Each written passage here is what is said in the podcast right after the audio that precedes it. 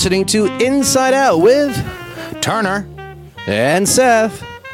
And we have a new approach to our long distance love. I am here at the Diamond Street Studios with Spencer in the control room. He is recording my end, and Seth is in the playa with Widespread Panic, I do believe. Si, senor. And he is recording his end. And so I I guess our days of the crappy phone connection are over. Yay! Yay! You okay there, buddy? Yeah, you know, I mean, listen, man. I just, I just did a run. I've been on Jam Cruise and then into Panic in La Playa. I mean, it's, I'm exhausted. Well, uh, as always, we're excited to point out that we are part of the Osiris. Osiris Podcast Network. And, folks, have you noticed n- marijuana is not just legal, but the packaging has gotten pretty elaborate pretty quickly. And we have Kushco to thank for that. This is our wonderful Osiris sponsor and a partner who happens to be the largest producer of packaging products for the cannabis industry. And they do it for all kinds of dispensaries and other people who distribute this stuff. As medical and recreational cannabis continue to be legalized, Kushco is the leader and the go to company to produce state compliant packaging. And what does that mean? You know, states have varying laws about how marijuana can be packaged, folks. They they got to be childproof, especially those edibles, man. Imagine if your kid gets a hand on some of those gummies. Look out. Although I think SpongeBob is really funny. Comply with labeling requirements too. That's important. All kinds of other stuff. And Kush knows all this stuff. And um, they also prove that the packaging doesn't have to be ugly. They prove that they can the producers can have their own branding on it and they have these innovative boxes tubes bottles and all these other packages and stuff and and folks we aren't even asking you to spend money okay No, we're not asking you to spend a dime.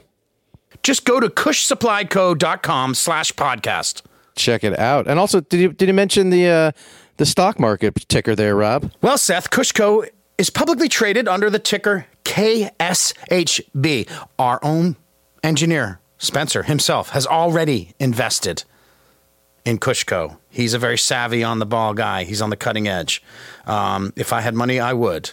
And if you have money or you're trying to figure out your finances, might I suggest Polay and Clark, Polay Clark accounting firm. We always we always talk about them. PolayClark.com. Check it out. Make an appointment. Tax season's coming, and don't wait till April and get screwed. Call today and get Polayed. And these people really care. I cannot emphasize that enough. You want your accountant and your finance people to really care about your well being and your long term interests. And I have a feeling Robert will be at that Super Bowl that's coming up. Don't you think? Ooh. Hey, you know, I, I, I uh, probably, folks. Uh, thank you for listening to us. Uh, I know that we're starting to get a little more ad heavy on the front end of our episode, but without without their support, we're not able to do these shows. So we really thank them for all their support and thank you for listening. So let's jump right into Yeah. this show, Rob. Well, one thing, Seth, uh, this sponsor is a pleasant alternative. We're not going to go fund me and ask for money unless something tragic happens, and we're not going to sell merchandise and stuff. We want you to be able to listen to us for free. So if you could return the favor by just being kind enough to hear out our ads and then maybe take action and give us props, and that'll help us keep the show going without you having to spend a penny. Yes, Seth, what were you saying? I'm sorry. Uh, Jeff Coffin. So excited. He has Ear Up Records. Of course, Jeff Coffin, we know him from Dave Matthews Band. He's been in the Dave Matthews Band for 10 years now. He was in Bela Fleck and the Flecktones. He tells the whole story about how he became a member of the Flecktones, and we talk a lot about them. You folks probably know Bela Fleck, but also Roy Lamont Wooten, Future Man, is a drummer, and he has a, a machine he invented called the Drumitar. We speak about him. We speak about Victor Wooten, who is the bass player in the Flecktones, who's absolutely wildly talented bassist. And we talk about Paul McCandless, who was a saxophone player in the Flecktones before Jeff Coffin was. So those were just some key little things. But I- is Jeff Jeff is a genuinely real, down to earth, wholesome, good person. When you meet Jeff Coffin, you know right away that this is a good man. This he's just a good human being and a pleasure to talk with. So easy to talk with too, wouldn't you say, Rob? Absolutely. And you remember after the show, he took us over to a really cool local jam session hosted by Kebbi Williams that we had never been to. We'd, I, I think we'd each heard about it, but we'd never actually been to it. And everybody there knew Jeff and was excited to see him because he's such a warm guy and receptive guy and approachable guy. And he got you playing trumpet. And he seemed- videotaped me. he acted like you were Wynton Marsalis. It was hilarious. Speaking of Wynton I Marsalis, I, I do have a little error in this. Uh, I, I said that Jon Faddis was the head of the Lincoln Center Jazz Orchestra before Wynton Marsalis. He was the head of um, something else classical oriented. I don't know, but I did see him at Emory, like I said, and he was wonderful. He's a wonderful trumpet player. Um, can I tell you about some of the things on Ear Up Records, dude? Because Jeff doesn't just put out albums; they all have really, really cool themes yeah, tell us. he's done these duet records. Like he did one with Jeff Sipe a few years ago. He has one out right now with who I just mentioned, Roy Lamont Wooten. You'll hear a full track from that. Really cool use of space and really tempered approach. These guys clearly are very used to playing with each other. It's evidenced on this recording. Um, you know, he, he also has one with, all right, I'm going to have to try to pronounce his name. You love it when I mess up. Do, do, do, do, do, do, do, do. Rob can't spell or speak. Do, do, do, do, do, do, Okay. do. All right, it has to Do. stop. Do, do, do, do, do, do. Tatsuya Nakatani. Oh, if nice he's job. a wonderful percussionist. You may have heard of his gong orchestra. And this record called Flight. By the way, the um, the one with uh, Roy is called Moment of Now, but this one called Flight, which you'll get a little taste of in the in, in this episode as well, kind of reminds me of John Zorn at times, Seth, and I would consider that pretty high praise. That is high Really praise. I haven't heard Zorn in a while. That's uh, thanks for bringing that name back up. It's just Well, really now- sparse, and the blasts of energy seem to happen really naturally. I, I really, really, really like that. Go ahead. There- I'm sorry. I'm, not. Yeah, no, it's okay. I'm not going to tell everyone the story because it's in the interview. But you know, Jeff's got his studio, and and and that's where a lot of recordings happen. But they also happen in the live environment, and it's just it's fascinating. Uh, his approach, uh, and he's just. He's such a like he's such an approachable person to keep on the word approach uh, that so many musicians want to record with him, and that's and, and so these projects that you're seeing uh, are just all stars. Let me build on your uniqueness of approach point there. Because, for example, he'd never done a record of standards, and he probably never will again. But he wanted to do one of standards. But he wanted to do it in a different way. So he got this really talented pianist, bassist, and drummer, and they didn't discuss what they were going to play or any of the execution, and they went. Was this one a Third and Lindsley? They went to a local Nashville venue. I don't know if this one or the one I'm about to tell you about was a Third and Lindsley, but they just went and said, okay, footprints, let's go. And then here's another project, Seth. He had um, Liebman come down, Dave Liebman, and he's he does this record called "Shout It Out" of Miles Davis covers with with Victor and a bunch of other people. And he didn't. He stealth recorded them. He didn't tell them he was multi-tracking. So that Rob, Rob, I literally just said that story, and I said I'm not going to say the story. We're going to save it for the interview because it's in the interview. What are you doing, man? But that's a great. It makes for such a great record because I've been I've been listening to it all day to try to select music from it, and it gives the it gives it such life. Uh, Same with the standards record. It's not li- like nothing you've ever heard. You know what I mean? They just they they go down these rabbit holes that are beautiful, and then they find a way back to the central melody of the song in such creative ways. It is it, for for for lovers of improv. You, you got to get shouted out. You got to get it. Ah, sorry, dude. I didn't mean to steal your thunder, or Jeff's thunder, or our thunder. It's all right. Normally I step over you, so you know what, Rob? One point on the board for you. well, I stepped over you with the, the midnight Bob Dylan thing, but I was really excited. Hey, the last speaking time of Bob, speaking of Bob Dylan, big shout out to your boy Jon Shain uh, with his uh, award that he just got. He the con- he John won that Shain- contest. Yes, he won the solo performer category at the Memphis International Blues Challenge. That's he was competing against 260 other musicians, each of which had won local challenges to get there. So he's a champion among champions. He got these festival bookings. He got all these great show bookings. He's going to get on the rhythm, legendary rhythm and Bru- Bru- blues cruise. Is that is that Ethan? Is that um? No, Six no, Man? that's not that's not Sixthman. That's Roger. That's actually, uh, yeah, that's that's a fantastic cruise though.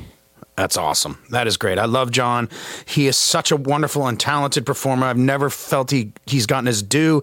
This is very justifying for those of us who've been following and singing the praises of Jon Shain for many, many years. So, congratulations. S H A I N.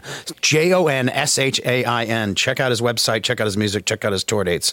But I think, um, and you know, hang on for the outro, folks. We've got some cool stuff. Seth's, uh, as I said, at Panic on the Playa and at Jam Cruise. He's going to give us some updates. I just had an old school Rob weekend, three shows in three nights. I'll tell you all about them.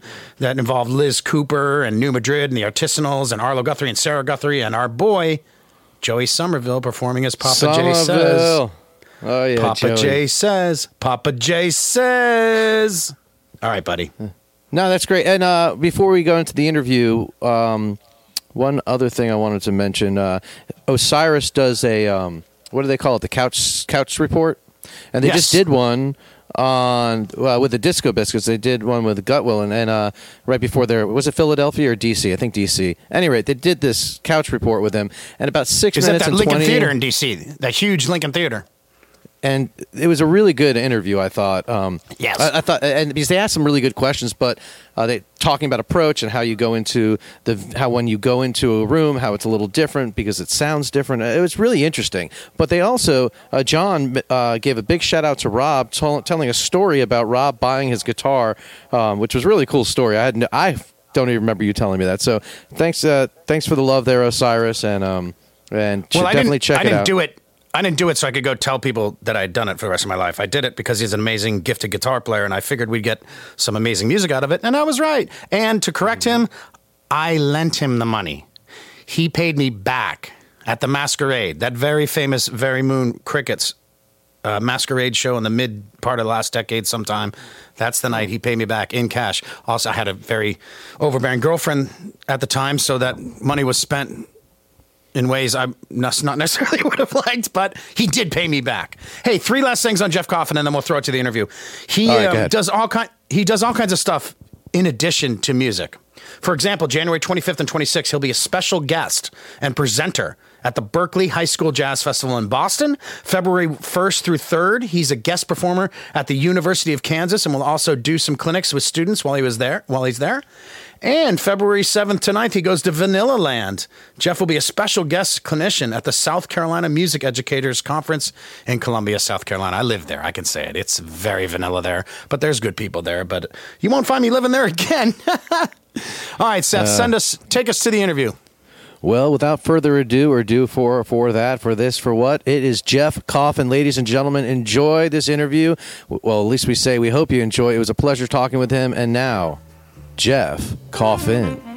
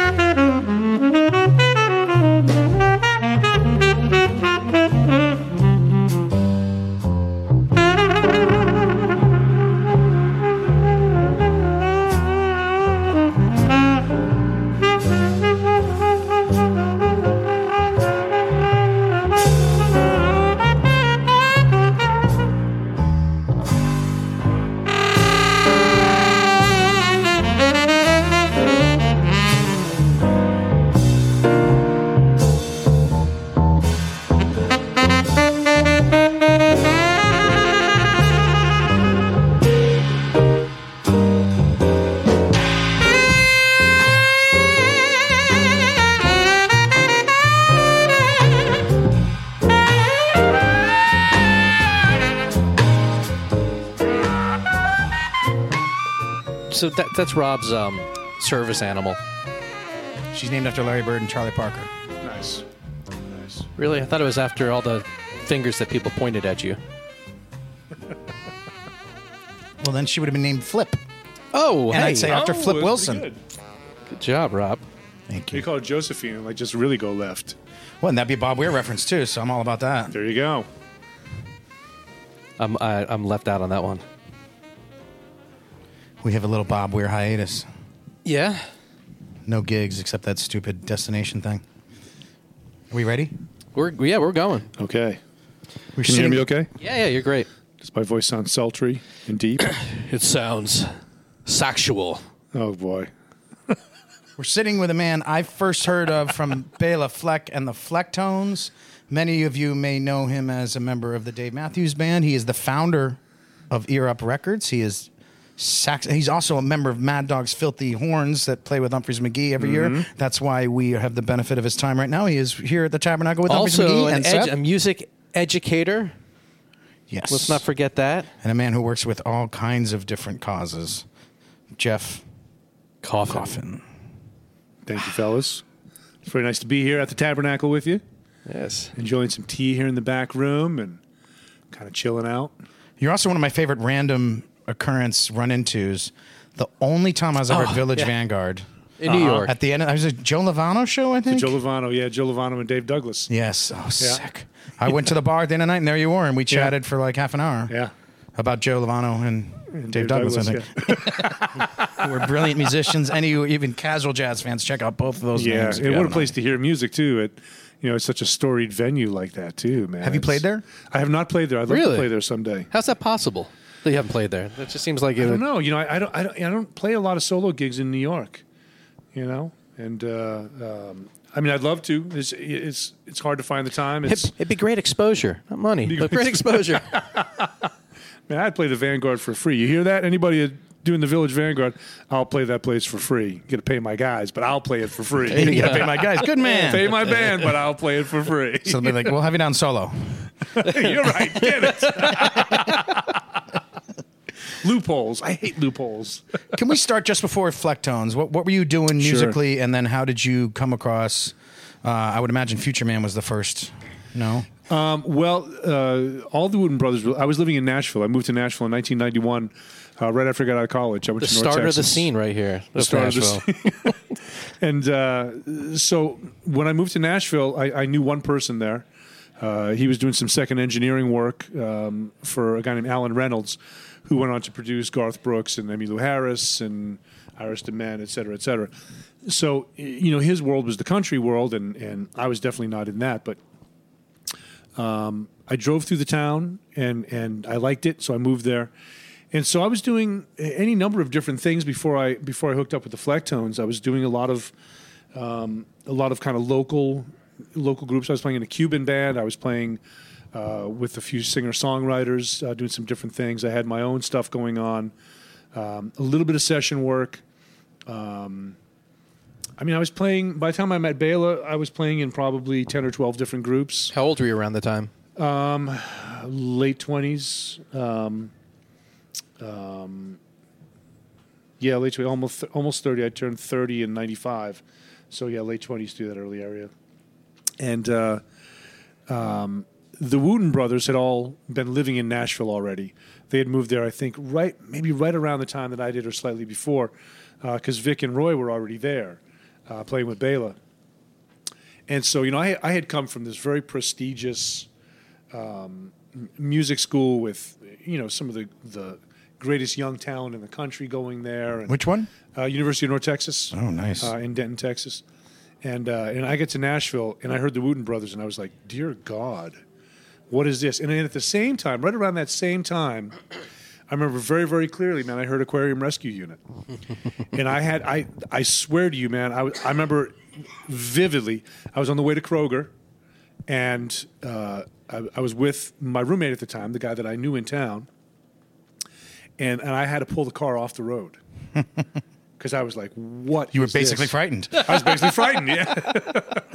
and uh, um, I was completely blown away. And, and I had never heard anything like it in my life. And, and, and I had been hearing a lot of music. I had been listening to a lot of different stuff. And, and uh, you know, I just I just felt like, wow, man, I'm, I'm in a whole different world here now with with all this other stuff. And so uh, I knew Vic a little bit, uh, knew Roy a little bit. I ended up meeting Bela through um, um, a drummer that came through town who used to live there, a guy named Tom Pollard, who lives in New York now. And I had been running a jam session for a few years, and, and Tom had come through, and uh, we met. And you know, I didn't know he knew Bela, but he ended up leaving Bela a message that I was living in Nashville, and he was like, "Oh, there's a horn player in town. I don't think you know about." Hang on, who left this message for Bela? This guy Tom Pollard, this uh, this drummer, Cool. and uh, Key. I love the. I'm just big on the key. You know, right, it's very interesting. Yeah, yeah, It was like kind of that that little moment, and then change your life. And then I was in Aspen. I was playing with uh, a guy named Max Carl. It was a five horn band, and we had the night off. And I saw the Flecktones were playing, and so I was hanging out with with the trumpet player in my band, Bill Fanning, and, and I said, "Wow, if you know, if we could find Vic, I said, I bet we could get some tickets for tonight's show. You know, maybe go in and check out the show for a while." And I'm not kidding you, man. Within like 45 seconds, who's walking down the Oh, middle yeah. of the street? Of course. right at us is Vic Wooten. Wow. Right? And I was like, well, that was easy. I don't know. And, and by the way, did I mention a million dollars? right. I was like, man, I should have thought about a million dollars or, you know. and uh, so we went to the show. Uh, a few of us went. He said, there's no more seats, but, you know, you guys can stand along the back wall. It's just this big Nashville contingency that was in town. Is this trio or was this with McCandless? No, no, this this was in, um, uh, see, this would have been 96. So that would, uh, Sam Bush was with him, actually. Wow, Oh, cool. but no Paul McCandless. No, Paul was not there. Okay. And so, uh, um, you know, I was, and, and here's the thing: like, it, it wasn't totally my thing at that time. You know, it was great, and and I was like, this is awesome, but I wasn't sure I was going to stay for the whole night. So I so I went during the set break to uh, say thanks for the tickets. You know, just to say hello and say, hey, you know, we might hang, we might not, but but thank you so much, and blah blah blah. And when I met Bela, he kind of looked at me and he said, he says, that's weird. He says, I have a message on my phone to look you up when I get home. and I was like, well, that's weird. I said, why would you have that? And so he told me this guy, Tom, had called him. And he said, look, he says, I'm in gig mode. Can you hang out to the end of the show? And I said, sure, of course. And, and so we chatted. And, uh, and I remember the very beginning of the second set, uh, Future Man would do a drum solo. And, uh, um, and so he was triggering like all this stuff I was really into, like these African uh, Yes. uh, children's choirs and these African flute sounds. And he was like he was kind of channeling Elvin, but like through Billy Cobham and Tony Williams in this stuff. All alone, And, all uh, playing the drums through the drumitar. For those of you who yeah, don't know, yeah, but triggering stuff off the other stuff. Also, he had a couple. Maybe he had a couple of regular drums too. And and I and I remember, I remember thinking, wow, like if this band goes in that direction, that would be unbelievable. You know, I mean, the virtuosity was there, you know, and, and obviously they had a huge following. And I was thinking, wow, man, if they went into this kind of like other kind of organic place, because what I was missing was like the vocal element. For me, like I was, I was like, well, I'm not totally hearing the melody in what's going on here. It's there, but but like I want it to be like a vocalist. I want to hear that like running through all this other beautiful stuff that's going on. And And just for the listeners, the, the Flecktones do do some vocals, but that is immediately after. This is actually that was afterwards. shortly actually. after you joined Right. them. Yeah, that was on Left of Cool, right? And uh, um, so so I hung out, chatted with Bela for a long time that night, and he said, "Well, let's get together after you get home, and, and I get home, and and just do some playing." And I was like, "Great, man, sure." So we got together with this drummer Tom and uh, a couple other folks, and just had a great time. You know, we had a very si- similar sense of humor, and uh, so we were, you know, playing some Ornette Coleman stuff, some standards, a few of my tunes, a few of his tunes, and Maybe uh, Spain. maybe Spain, right in the wrong key, in, in A flat instead of G, or whatever. The, I think the normal key is G. Chick won't hear and, this. uh, I hope.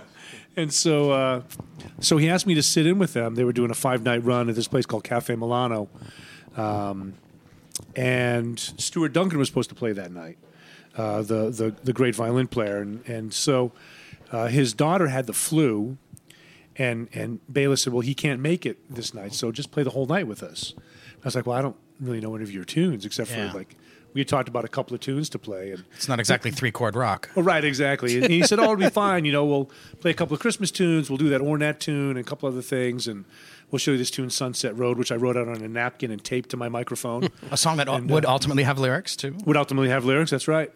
And uh, so, the, you know, it kind of went from there. We got into some really cool stuff that night, and and uh, um, he called me a couple of days later, and he actually he paid me for the night, which I didn't expect at all. And uh, How much? uh, it's like forty five bucks, I think. No, I was kidding. That's a stipend. Are you sure he he wasn't paid- asking you? Are you sure he wasn't paying you back for the dinner you got yeah, in the back? maybe, maybe. um, no, but he, he paid me well for the night, and I, I really I didn't expect anything, and and uh, um, I thought, wow, man, what a nice cat, and and, and all of them were, were super nice and supportive, and so uh, so he called me a couple of days later, and he said, you know, he said I I heard uh, Roy go to some places I haven't ever heard him go before when you were playing with us, and uh, he said, you know, are you interested in, in doing some dates with us in uh, um, 1997, early 97? I was like, yeah. I said, sure, man. And so uh, um, we did some dates up in in uh, the first day was in in uh, Vermont.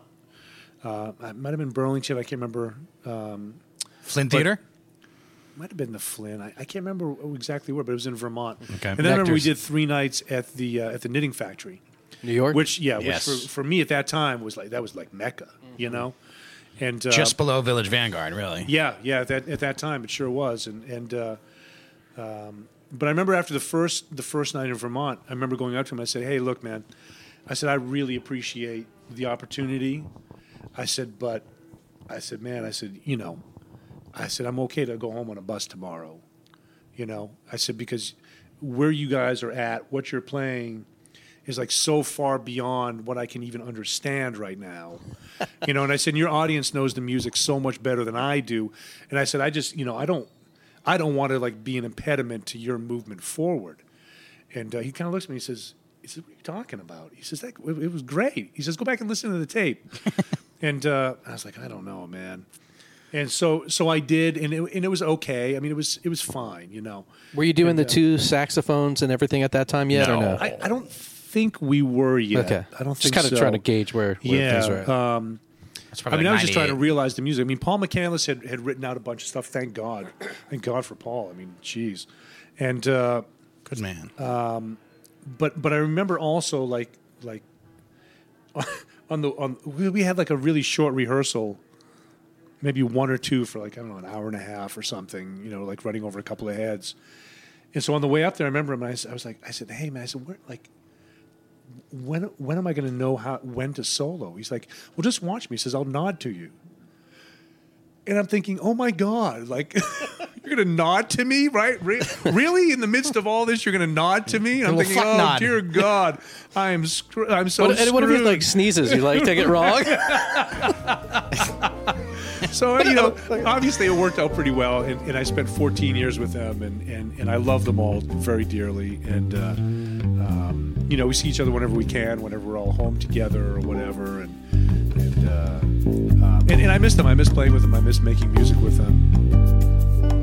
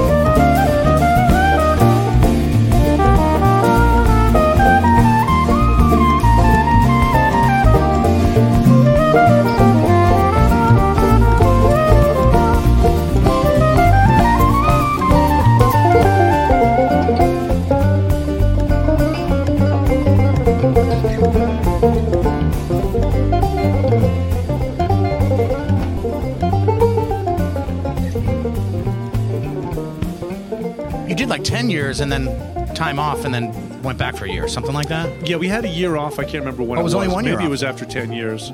And uh, that would have been like late 2000s, 2006, 2007. No, 2004 or 5. Because I started playing with Dave Matthews in 2008. And I did double It's been duty 10 for years? two years. What It's been the- 10 years. I'm like, Yeah. I'm, I can't Yeah. take this anymore. Everything seems like yesterday. Yeah. Why is it going so well, that was yesterday. Seth's just getting into his forties. This us Yeah. fifty plusers. This is all that. Well, you're Uh, only 40? You look 41. like that. I'm You're only 41. 40? Oh, thank you. I'm, I'm, He just cut his hair and he's all boyish. no, people told me I look great, but maybe they're saying I look It's a gray. gray. Yeah. yeah. Look, you look gray. I just ate some nice Indian food. He did just eat Indian food. He has Yeah, put how I was actually, yeah, I didn't bring you guys any. Uh, my apologies. That's all right. Arshna My said, apologies. No, Arsha said she's like going to hook you guys up later. Well, you mispronounce her name too. I do too, all the time. Urshna. I do. I mispronounce it all Yeah, the time, I say and I love Arshna, her. but it's Urchna. I would say She's- Archana but too. she did Yeah. say I can plug her anyway. So my response on that was, "Is Aaron okay with that?" I love. Oh, I love Bhojanic. Am I saying that right? Bhojanic. Yeah, not Bojangles. Yes. Bhojanic. Wonderful Right. food, and they are very oh, supportive it's of the, show. best, man. It's the best. My favorite Indian food anywhere. You need to be on her podcast. Yeah, She doesn't have I a was in podcast, but she's- 2006. Yeah. Yeah. What was it Yeah, called? it's, it's just about to come out. oh, he did the finishing touches today. all right. So a little more on the Flecktones before we move off. Yeah. they're always moving on when you were in the band. They're always moving on to the next set of material, right? Mm-hmm. Like you would have the album out, and you'd maybe play some stuff, but it also always seemed when I'd see you guys would always have something new. yeah, we were always working on stuff, and we would always work on stuff um, uh, during sound checks. We would sound check every day for usually a couple hours, and uh, and, and and and part of the appeal was that uh, uh, you know we would get to kind of connect with each other during the day musically, and uh, um, and and communicate musically and and verbally, of course. Um, but it was kind of a shared space. Was it easier to do it in sound check versus a rehearsal room? Yes, it was easier for our crew. Because you know, say like with You know. Future Man's equipment, it- it's got to be hard to do that in a practice room without all of his. It would be very difficult. Yeah. Yeah, it'd be real challenging.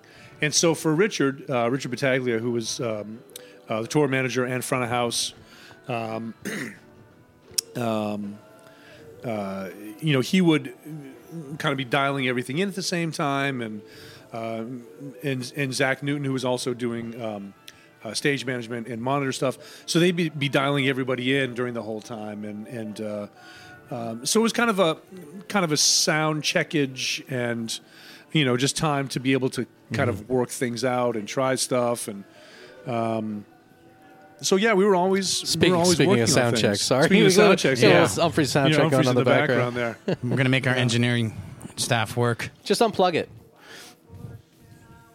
But since you mentioned Matthews, I remember, and I'm I'm a respecter of Dave Matthews, but I'm not a huge fan of his. Mm-hmm. But when Flecktones would open, yeah that you would go because you guys would sit in. Right. So obviously that's the beginning of of him, Dave, knowing who you are. Yes, yeah, that's that's the beginning of my relationship with those guys, and and uh, and they were always very gracious with inviting us to come up and sit in, and But even so, you're joining a band that already has a sax. So uh, at the time when you were just sitting in, is that tough to to not step on toes and stuff? No, I mean no. It, it, it I mean it wasn't to me. I mean Roy and I were friends, and uh, you know it's it's it's always nice to have other horn players um, come up and sit. We still do that. Rashawn and I still invite other horn players to to come and sit in sometimes. And uh, I mean we we've had you know Nicholas Payton, Greg Osby. We've had um, we've had the Tower of Power section with us. Josh Ribbon. No, Josh hasn't come up yet. Um, That needs to happen. But that would definitely be be great to have happen. Um, uh, but Bob Mintzer and you know, I mean, just just tons of folks, and uh, so it's it's it's really great to have um, people come up and, and kind of augment the sound of the section sometimes. And, and we had Jon Faddis recently, uh, which was just off the hook. Jon Faddis, who runs, does he still run the Lincoln Jazz at Lincoln Center? At least he Uh, used that's to. Wynton, Wynton Marsalis. Right, but for a while, Faddis did. I saw him here Oh, in did he? Emory. Okay, He had his okay. own thing. He toured with it. Yeah, I'm not I'm not sure. He may be. He's a wonderful trumpet player. He He's is a wonderful trumpet underappreciated. player, yeah. Um, ha- then you get the gig. The Dave Matthews. Yeah, Yeah, in 2008. So LeRoi Moore had a, a really terrible ATV wreck and it's awful. broke a bunch of ribs in his clavicle, scapula, punctured a lung. Um, And so I got called. Um, uh, I was up in, in New York at a friend's wedding, and I got called from the Flecktones manager and, and you know telling me what had happened, telling me you know Roy is he's going to be okay, he's going to survive this, he's going to recover, um, but they need you for a couple of months. Can you do it? And I said, well, when do they need me? And he said, right away. And I said, what's right away? He says, the next gig's tomorrow Oh. in Charlotte. and so all my gear was in Nashville. I was in New York driving to Massachusetts, and the gig was in Charlotte. So I said, tell them yes, and let me figure it out. And uh, get me more information, but tell them yes. And I said, I'll have to cancel a bunch of stuff over the summer, but yeah, let's do this. Did someone drive your stuff to Charlotte for you? I called my stepson Caleb, and I was like, Nice, uh, Caleb. What are you doing tonight?" he said, "He said nothing." And I said, "Well," I said, "Here's the deal." I told him, and and uh, Does he like Dave Matthews? Caleb? yeah, yeah, he likes the band. Yeah. Perfect. Yeah, and uh, um, so he he was a champ, man, and drove it drove it over. And I said, you know, I said, look, the band will pay for all your hotel rooms. They'll pay you to drive the stuff, you know, whatever. And uh, Seventy-five dollars. it's seventy five bucks. That's right. Wow. Moving up. and uh, cash. um, so uh, so it worked, and I and I went in the next day, and and um, you know, Rashawn came in early, Dave came in early, and um, we were like, let's get a set together, and so we just sketched out a bunch of stuff. As quickly as we could go through the music. We sketched the stuff out, and and uh, What were the most difficult songs to assimilate? Um, it's hard to say because I can't remember even what we had at, at first just to get on stage, and uh, but, um, but literally it was as quickly as I could write, and uh, you know Rashawn would be like, okay, these are the rhythms, these are the parts, um, excuse me, and Sean's a sharp cat. How right? do you deal Yes, with the pressure, is. though? Yeah. That's, that to me seems like uh, I- you know, it was there's got to be a lot of like- a lot of pressure to, to step up there that night. a band like that? I, I guess, but yeah, I didn't. I didn't think about that so much as I was thinking about helping my friend Roy and helping out the band and just being there for them. It was it was sort of too much to think about. There was any pressure, you know, because I knew those guys also, and I had played with them some, and it felt very comfortable for me. I mean, they made it very comfortable also, and uh, and and so that's part of, part of, you know, my gratitude towards them is that they were very much open arms, being like, "Hey, man, thank you for being here. This is going to be really fun, and uh, you know, we really appreciate you know you being here."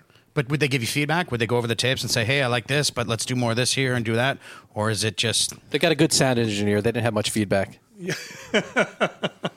um, You know, not so much because it was uh, uh, I had the parts that I needed to play, and uh, um, I mean, I'm sure there was a lot of stuff at the beginning that there were cues that Roy would do or whatever that I wasn't doing.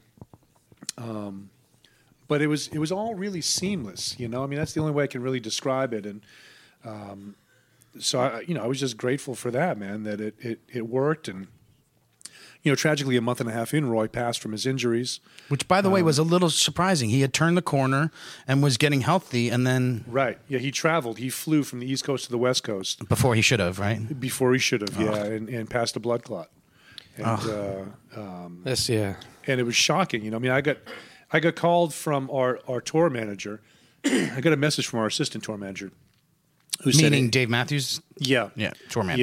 Yeah, and uh, this guy Brian, and he said, "Hey, Bill needs to talk with you. The tour manager um, is pretty important. He's going to call you in a couple minutes." And and we were in L.A. We're at the Staples Center, and and really my thought was, "Oh, maybe I asked for too many comps." it was because I was thinking, "Wow, man, I have like six Damn it, guests," and uh, and uh, so I was Dude, thinking, you fucked up Jimmy thing. You're out. and so I was thinking, wow, man, maybe I asked for too many um, out here, you know? And uh, then he called me and he dropped the bomb that, that Roy had passed that afternoon. And uh, I mean, there was nothing that could have been further away Yeah, from yeah. my thought of what he was calling about. And I remember, I remember the first thing that I did was I tried to call Bela, and uh, who, unbeknownst to me, was in China, right? And and somehow I got through to him. Like it's kind of going going dee dee, like that weird, Yeah. you know, non-U.S. ring. And he goes, uh, uh, "Hello," and I was like, "Hey, man," I said, "I got some bad news." And uh, and so I told him what was up. And he said, "Man," he said, "it was really weird." He says because my phone hadn't worked at all in China up until you called me. He said, in, in I think maybe he said it didn't work after that either. It was just this weird anomaly where somehow I got through to him, and and was able to let him know about what had happened. You know, and uh, um, and and for most of the day, nobody. Nobody knew me. I, I called the other guys and I talked to them, talked to the other Flecktones, because I mean, like, what do you do? I mean, it's you know, I mean, you can't really talk. It wasn't. I wasn't going to go and like start talking to the band members about this. They just lost their brother, you Yeah. know, and and uh, and so I remember very clearly. Actually, that night I stayed out of the dressing room. I warmed up. We had a, a tuning room. I remember I just stayed out of the just like let them be Yeah. where they were going to be, and uh, um, and it was tough. I mean, it was tough witnessing them going through that loss, handling that loss, using but using music as the catalyst for for healing. On September 11th, you played a gig in Tallahassee. I don't know if you remember that. You pulled up, and uh, that was September 12th. It was not September 11th, like the 12th. You had the you, you were touring with your band, the Mu'tet, and uh, we we sat, we looked at each other, and it's like, well, because I was pr- promoting that show, and it's the same type of thing. I'm like, well, man, what do we do? I'm like, Yeah. I'm going to pay you regardless. And, you know, like, what do we do here? And you're like. Uh, right now, people need to heal, so we're gonna we're gonna use music to heal. Yeah. That's why Bob Weir performed the night Jerry died when he could have flown home. Yeah.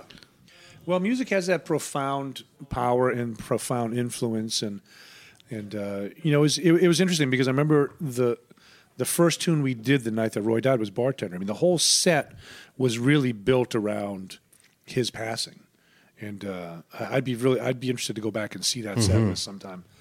But um, I mean, it was really heavy because not everybody in the audience knew you know. And of course, later on, it was on. It was scrolling yeah. on CNN. It was like, I mean, it was all over the place. And uh, Yeah, and it's not something you're like you know announce in the good evening everybody. I right, mean, well, yeah. no, but he, but Dave did. He said, you know, our, our something like our, our dear friend LeRoi gave up his ghost today, and uh, um, you know, and didn't come right out and say, Say, yeah. he died. You know. Um, but I think by the end of the gig, I think everybody kind of knew that that had gone on, you know, and just to to to witness the way everybody was playing and and and really pushing the emotion out was it was it was really powerful, man. And uh, and people would say to me like, "Oh man, it must have been so hard going into that situation." And you know, after Roy passed and all this, and I was like, I said, I, I said, the, the difficult thing was for them to me like like my job was to to sort of be there and to help out as best I could in whatever situation and I said but imagine what they're going through hmm. you know like like like the same the same family is at dinner every night and then suddenly someone leaves but you have to fill the chair and then suddenly like they're not coming back to that chair you know so you have to go and go oh well I guess now you're here Especially when they thought, I mean, when it's an eventuality, that's one thing, but when they, they thought he had turned the corner and was coming back, Right, that makes it absolutely. so yeah much worse. Yeah. Yeah, it was it was shocking. I mean, it's still shocking. Ten years later, it's still shocking. You ready? Bartender, proudest monkey, uh-huh. satellite, so damn lucky. Eh, he, water into wine, burning down the house, dancing Nancies, loving wings, the maker.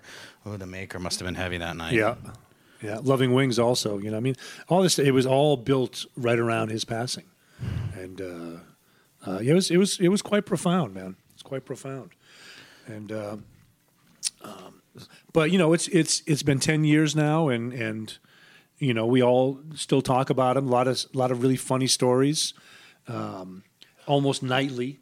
You know about about shit that he would say or or do, and and um, so you know th- there was obviously great and and deep and and very real love for him um, that has has not ceased in any way. And how did you feel the Matthews Band music and particularly the jamming changed in those first few years as you as you and Rashawn made your way? Well, I think that. I mean, first of all, Rashawn and I hadn't played together really very much, a, a tiny little bit. Like uh, one time when the Flecktone sat in and Rashawn was there, and I actually have a picture of the three of us playing together, uh, which is really lovely. And and uh, um, but we didn't know each other's playing, so we had to learn about each other's playing, intonation wise, dynamics, articulation, um, all this stuff. And and Rashawn has become, excuse me, in my opinion, one of the greatest trumpet players on the planet. And, uh, and and I really believe that, and, and, and I do know what I'm saying when I'm saying that. Yes, you have a good ear. Um, and uh, he's really become a student of the trumpet again, and he, man, he really works his tail off and, and sounds absolutely brilliant and consistent um, night after night after night. And and uh, so we've we've worked into basically a single unit at this point.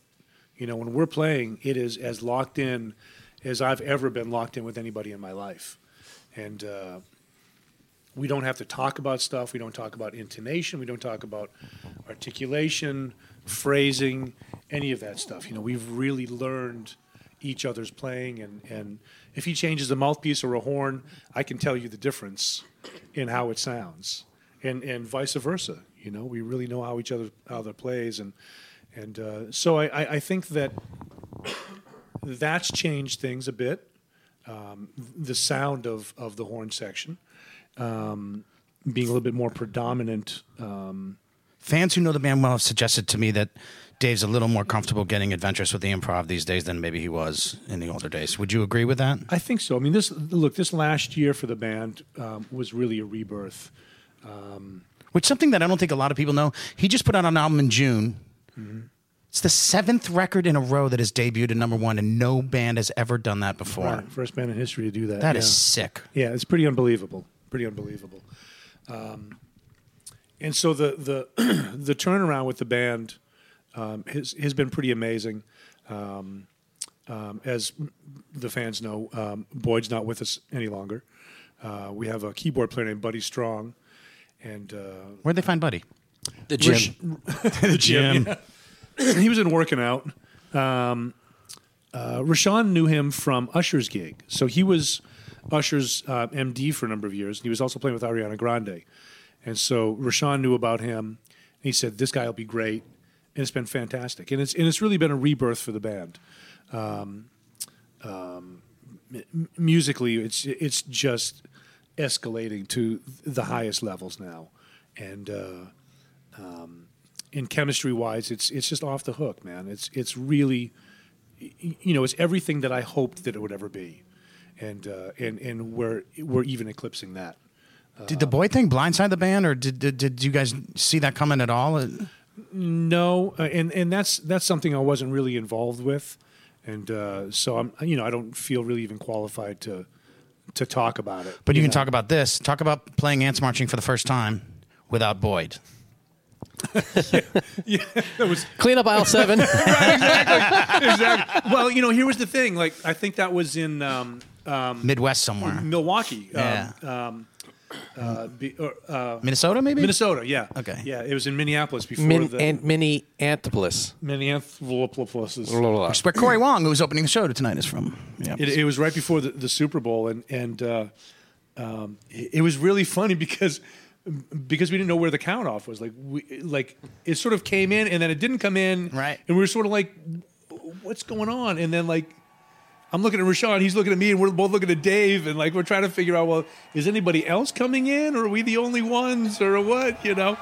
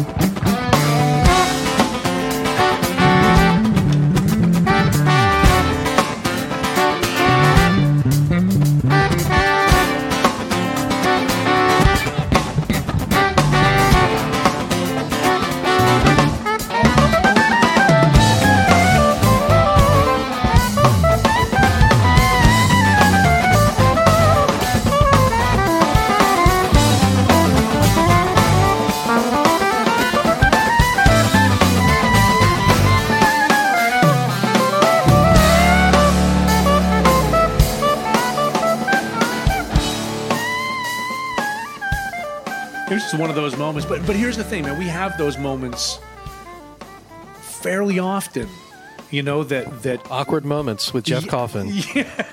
And there's your podcast. Um, and and so so those those things will happen on a live gig and and you know we we've talked about it a lot. I mean, I talk to my students about this also, and I you know we we've kind of taken on one of the things that I tell my students, which is every time you take the stage, you need to have with you an imaginary bucket, and it's a bucket of fuck it. And so that when you make a mistake, you reach in and you just go, ah, fuck it, and you release it. Because otherwise, like this domino effect that can happen can really get inside your mind.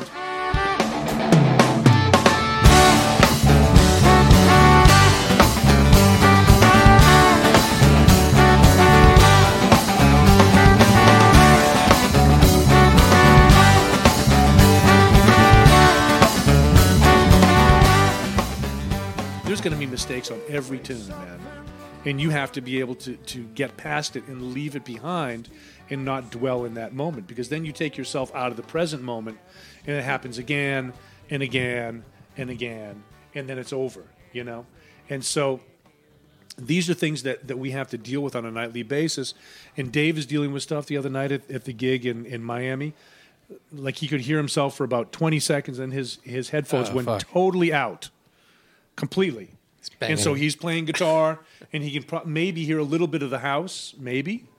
And uh, and this went on for like five or six tunes, where it was kind of coming in and out and in and out. And he, man, he, you know, he was just like, "Wow, man!" He says, "Thank you guys, because I can't hear anything." You know, he says, "I'm I'm like on an island by myself somewhere." It's got to be so weird. and uh, Just like to interject with a quick uh, guest question here. yes, I don't have a mic. Tell him who it is. Kevin Brown.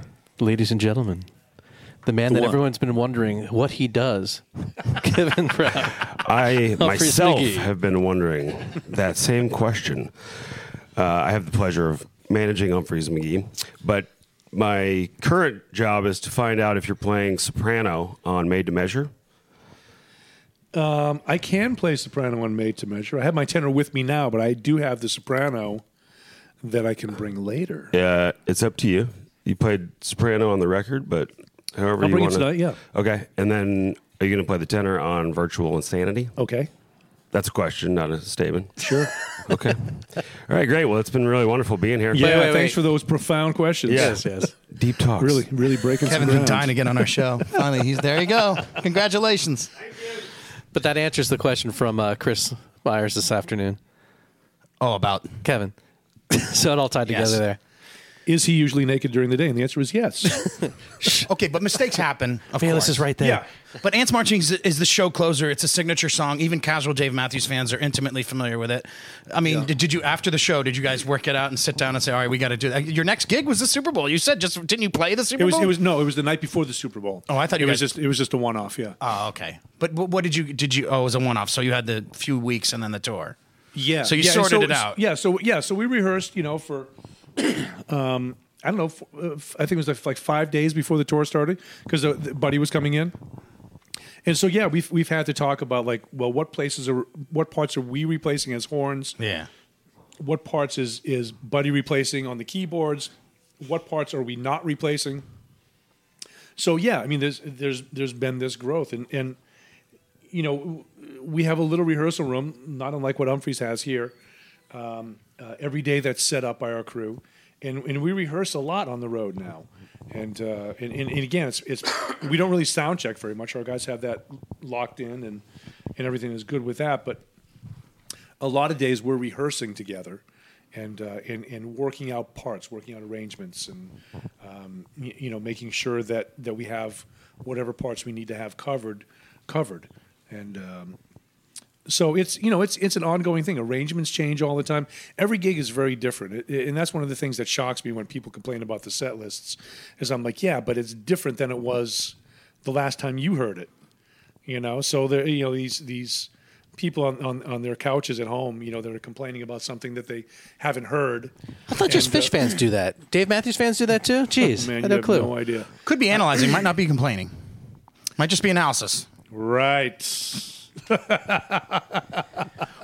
One thing as a musician, one Dave Matthews song I like to talk about the space between because as a performer, it's often the space between is is an important thing. So does that song resonate with you more than others of his? Um, the concept of it does. You know, it's it's interesting because uh, for me, like when I learned the catalog, like when I memorized the catalog, it was in early 2009. And I took about a month um, of three or four hours a day just putting my iPod on shuffle and playing along.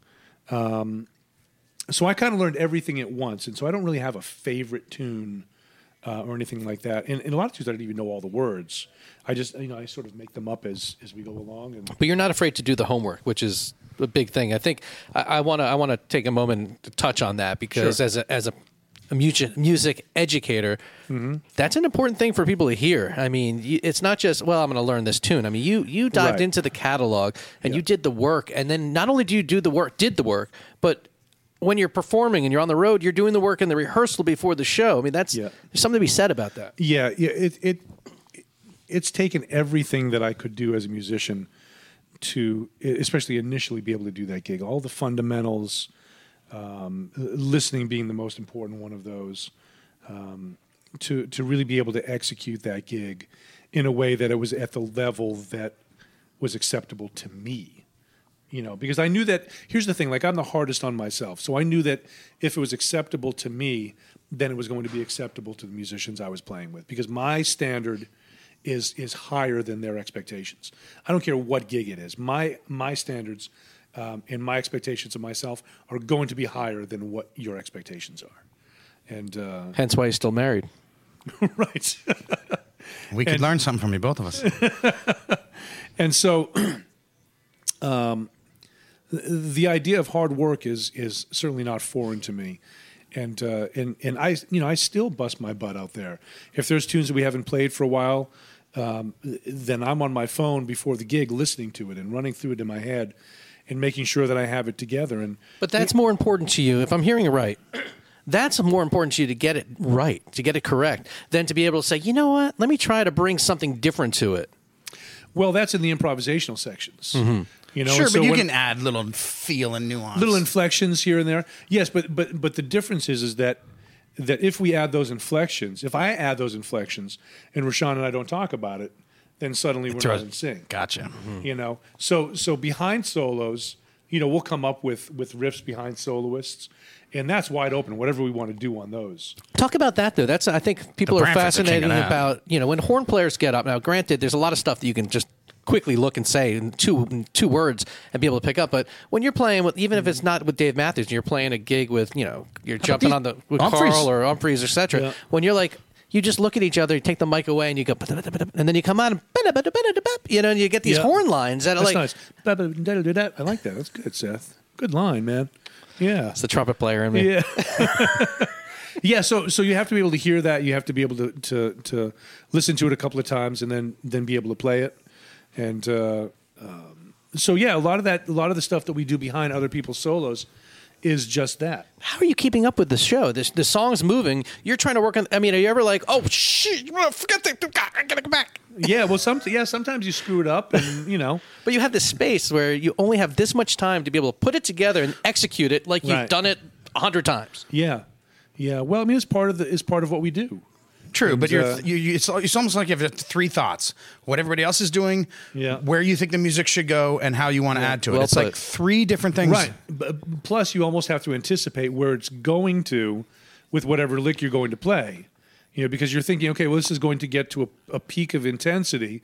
So once it gets there, is the line that we're playing going to work within that peak of intensity? And then you also have these other musicians that are soloing on top of it, or or right. you know, and it's how do you stay out of their way? yeah. Yeah, so so there's a lot of things to think about. But again, I come back to listening, and that's that's the most important element, I think. Period. Not only in music, but in life. Like if you can really learn to listen, it opens up everything for you, and the possibilities then uh, that are, are endless. We're listening. Yeah, that was, that, Oh, yeah, no, I was done. Yeah, go that- ahead. that- that was really good. That was really good space. I like that. That was perfect. That was the space between. There you go.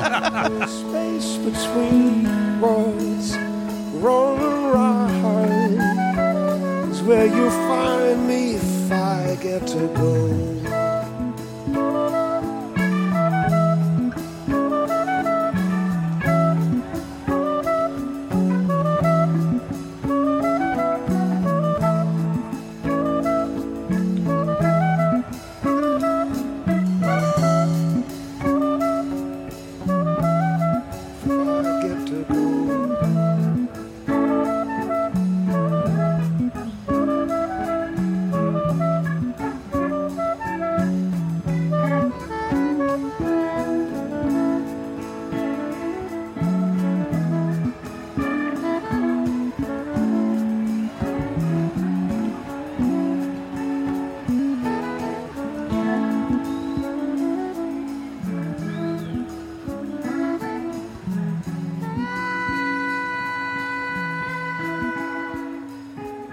So the Umphrey's gig, and you've, it's become an annual thing for you Mm-hmm. here. I I don't know if people know, but New Year's Eve you tend to play. You often tend to sit in the night before. Be it a song or two. Chicago, be it Atlanta. St. Denver, Louis. St. Louis, yeah. It's kind of like you write this. Uh, you write. It's a fortunate that Dave Matthews doesn't do New Year's.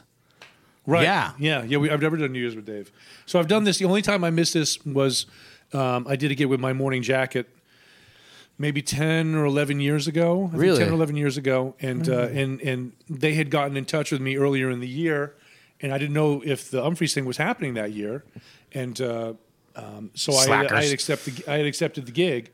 And, uh, um, and so when, when, when the Umphrey's guys called, I was like, oh, shit. I said, man, it's already. Took this You were- other thing you at Madison Square them. Garden. Oh Where are you guys playing? Awkward. We're playing the pageant. it's a nice room, though. I hear it's a really nice. It's a I want nice to go room, there. yeah, yeah. It's, you know, it's better than the mall. It's not MSG. Right. and so, uh, but that's the only year that I missed, and uh, um, so now I just leave my stuff set up. And is it more familiar every year? I think didn't you improvise calendar. last year? I think you even got into some f- improv last year, or was that the year before? There was one. Oh, we always get into some improvisational. No, I mean like full on. Oh yeah, oh yeah, yeah, yeah, the full on stuff. Yeah. Well, you know that that happens more usually on the sit in stuff than the than the charted out parts because it's just you. sometimes that yeah because that then it can kind of it can kind of go wherever like like uh, the thing I said in on last night, um, um, uh, talking McGee. I was like, we didn't see you, know? play last Yeah, time. it was yeah, the, the late night. Yeah, and so you know that can kind of go into a lot of different places also, and Sure, but prepping for a gig like this, uh, we met. We are. It's now that the show's already happened. If there, if anyone's listening, virtual insanity. We heard you know uh, Kevin bring up. How far ahead of time are you getting them? They tell. Are they? Are you being notified? Like, hey, this is what we want to play. What have you sit on? Uh, a, a, a little bit ago. I mean, I, you know, it wasn't really decided until today that I would play that tune, okay. and um, But by this time, you know that song, and you I've- recorded. I've never heard it actually. You, but you did though. You've listened to the radio. It's been like it's Has it in been there. on the radio? Oh yeah, that, okay, that well, was I've the. definitely heard it then. Oh yeah, It's- I know this tune inside now. You're about to. I'm about to. well, no, here's but here's the thing. Like, I know how to get ready for it, Mm-hmm. and and I'll be ready for it. You know, and uh, That's why we have to end the interview right now, so he can listen on his iPod. that's right. Had you heard TAUK before last night? Uh, no, I hadn't. What do you think? Oh, I thought they sounded great, man. I loved it. I, love loved them. it. Yeah. There was a little bit where they were playing just as as the quartet. Also, I was like, wow, man, these guys really play great together. Yes. and uh, and and the guitars sounded beautiful. I thought he had some really great, not only not only a great sound but great ideas. Matt Yalbert. Is that his name? yeah, Yalbert, something like that. Yeah, and uh, but every no, I thought everybody brought a really great sensibility to it, and and uh, it it felt great and it sounded great, and you know, shit, what more do you want, man? You know, everybody loved it. now, Rob, before we move on to other stuff, did you have any other Umphrey's related questions or Have you ever brought a song to them and said, "Let's do this"? two actually. Um, uh, the the first one was a tune I had just written called "A Half Sleep," and uh, and we were just messing around with it in in um, in the rehearsal room, and uh, and they were like, "Oh well, you know, let's let's do this on the hit." I was like, oh, "Okay," and the other one. Uh, was uh, a thing Justin Timberlake had done on Saturday Night Live called "Dick in a Box." yeah, I remember that. and uh, Well, you were on Cruise that year. That's when they they, they brought that out. yeah. They did it at New Year's and then uh, brought it back on. right, right. I got to point out something on that cover because if you hear it, you think, "Oh, it's goofy," but when they do it and they sing it like they're singing the most important, serious song in the world, that's what makes it funny. Right. That's right. what makes yeah, it great. Mm-hmm. Total commitment, man. It's intention with anything, and you know, and again, I talk to students about this also. It's like, what's the intention behind what you're doing? It's Speak- like you know, like you can look at a painting, and Colonel. you can look at Colonel Bruce. you know, like like like a Basquiat painting or something, and, and just go, oh well, you know, it's it's sloppy and it's you know got a weird color scheme to it, and there's no straight lines, and then you go, but wow, man, that shit is profound. Like, what is it about that? You know, and and and and art is like that. You know, there's some art in in in the tabernacle also that some of this folk art, and you just go, wow, man, it looks. You know, it's it's almost primitive in the way that it's is presented, and uh, but the intention is there. This purity that's there. Um, The, uh, the musicians is uh, with musicians, it's very apparent like that. I mean, my son's five, Yeah. Mm-hmm. and when he plays uh, the cello, um, it's not that he's the best player; it's the way he plays his facial expression. You can see the intent, right? He- Yeah. it's all there, and I'm like, you can't teach that. Well, yeah. maybe you can, but my point is, You can encourage it. I You don't can encourage you can it. teach it, but you can draw it out. But that's- and, and I think people have that. They they have the ability to give their full commitment to things. You said Colonel Bruce in between what I was talking, and and he's one of those guys also, man. Absolute full commitment. You know, people like Jeff Sipe and Jimmy Herring and Oteil and and Kofi and Matt Mundy and and Bela and Vic and the, you know the, all the guys Jeff and Matthews. And I mean, it goes on and on. And so these are the kinds of people and performers and artists and, and, and musicians that I want to be around. So teaching's more of coaching and helping people get there, not so much teaching them how to do it. Well, it's it's both. I mean, here's the thing. Um, do you know how many hours there are in a week? Seven times twenty-four would be one forty. I don't know, whatever. 168. That's right. One sixty-eight. That's correct. Thank you. Yes. I'm like, where's my calculator? Well Where I'm at. so here's the thing. I bailed. Like if, if if you take an hour lesson with me, then you're on your own for 167 hours before we see each other again. So he was really doing the teaching. You know, it's not me. It's the days mm. between. It's not me, right? Exactly. It's all that. It's all that mm. time in between the times that we meet. So, so my job as an educator, I think, is to teach the student how to teach themselves, to give them the tools, to give them mm-hmm. the understanding of of how to systematically go through something and understand it.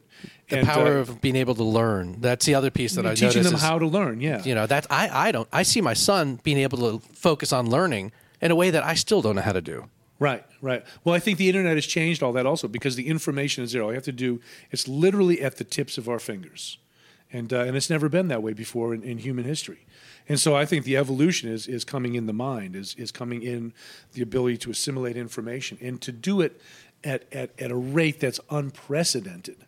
You know, you see these movies now, and like it used to be that you know the scenes were like uh, six or seven, eight eight seconds long, and now it's like it's moments you know, and people are putting all this stuff together like in these flashes of time, like like splits of seconds, and uh, and and music is changing in that way also. It's gotten faster. Um, um, the way that the melody is sitting on top of the rhythm is is doubling up. It's getting faster. It's like when you think about Indian music, for example, all all the the the freneticness of of Indian music, that development has been around for thousands of years now, and so when you think about pop music developing, you know, you think about like from Chuck Berry to to to Vulfpeck. You know, I mean, the difference in that is extraordinary. love that you call Vulfpeck pop music. You know, well, I mean, to me, it is like like most most kids you talk to, they know that music. Yeah, absolutely. You know, Yep. So if popular music, if pop music is popular music and is popular with this generation, then it's certainly pop music. Yep. You know, it's it's not Katy Perry, it's not it's not bubblegum pop. Right, right, You know, right, and that's right, you know right. that's nothing against Katy Perry and her music or the other stuff that's out there, but but it is nowhere at the depth Yeah, the the of what these guys are doing. Groups like Radiohead or Bjork. You know, and, and, and this list continues to, to, to evolve also. And Sigur Rós. Cigaros. Sigur Uh, yeah, absolutely, absolutely. I mean, there's some brilliant, brilliant music out there, and uh, uh, groups like Ghost Note also. I mean, dear God, man! I mean, the stuff that these guys are, are coming up with um, is is really extraordinary, and uh, um, But I think you, you, you're hitting a point that we talked about earlier with Jake. All these artists that are out there right now, the younger artists, they're the mu- the level of musicianship is so up, but the ability to have their original voice is down. well, And their ability to listen sometimes can be down. Someone's a great player. That's not enough. it doesn't mean they're a great listener. Just because you can play the crap out of your instrument doesn't mean you're a great listener. Far from it, I think. You know, so you have to have the experience also, and so it's up to us as professionals, as educators, as musicians, as artists, as elders to give these musicians experiences to be able to go out there and fall flat on their ass. You know, to go out Bruce there way. and, and, and, and to play in front of people, to have the experience of of you know not being a practice room musician, but being a musician that's out there um, playing in front of people and, and having that interaction. You know, having that reciprocation between you and the audience.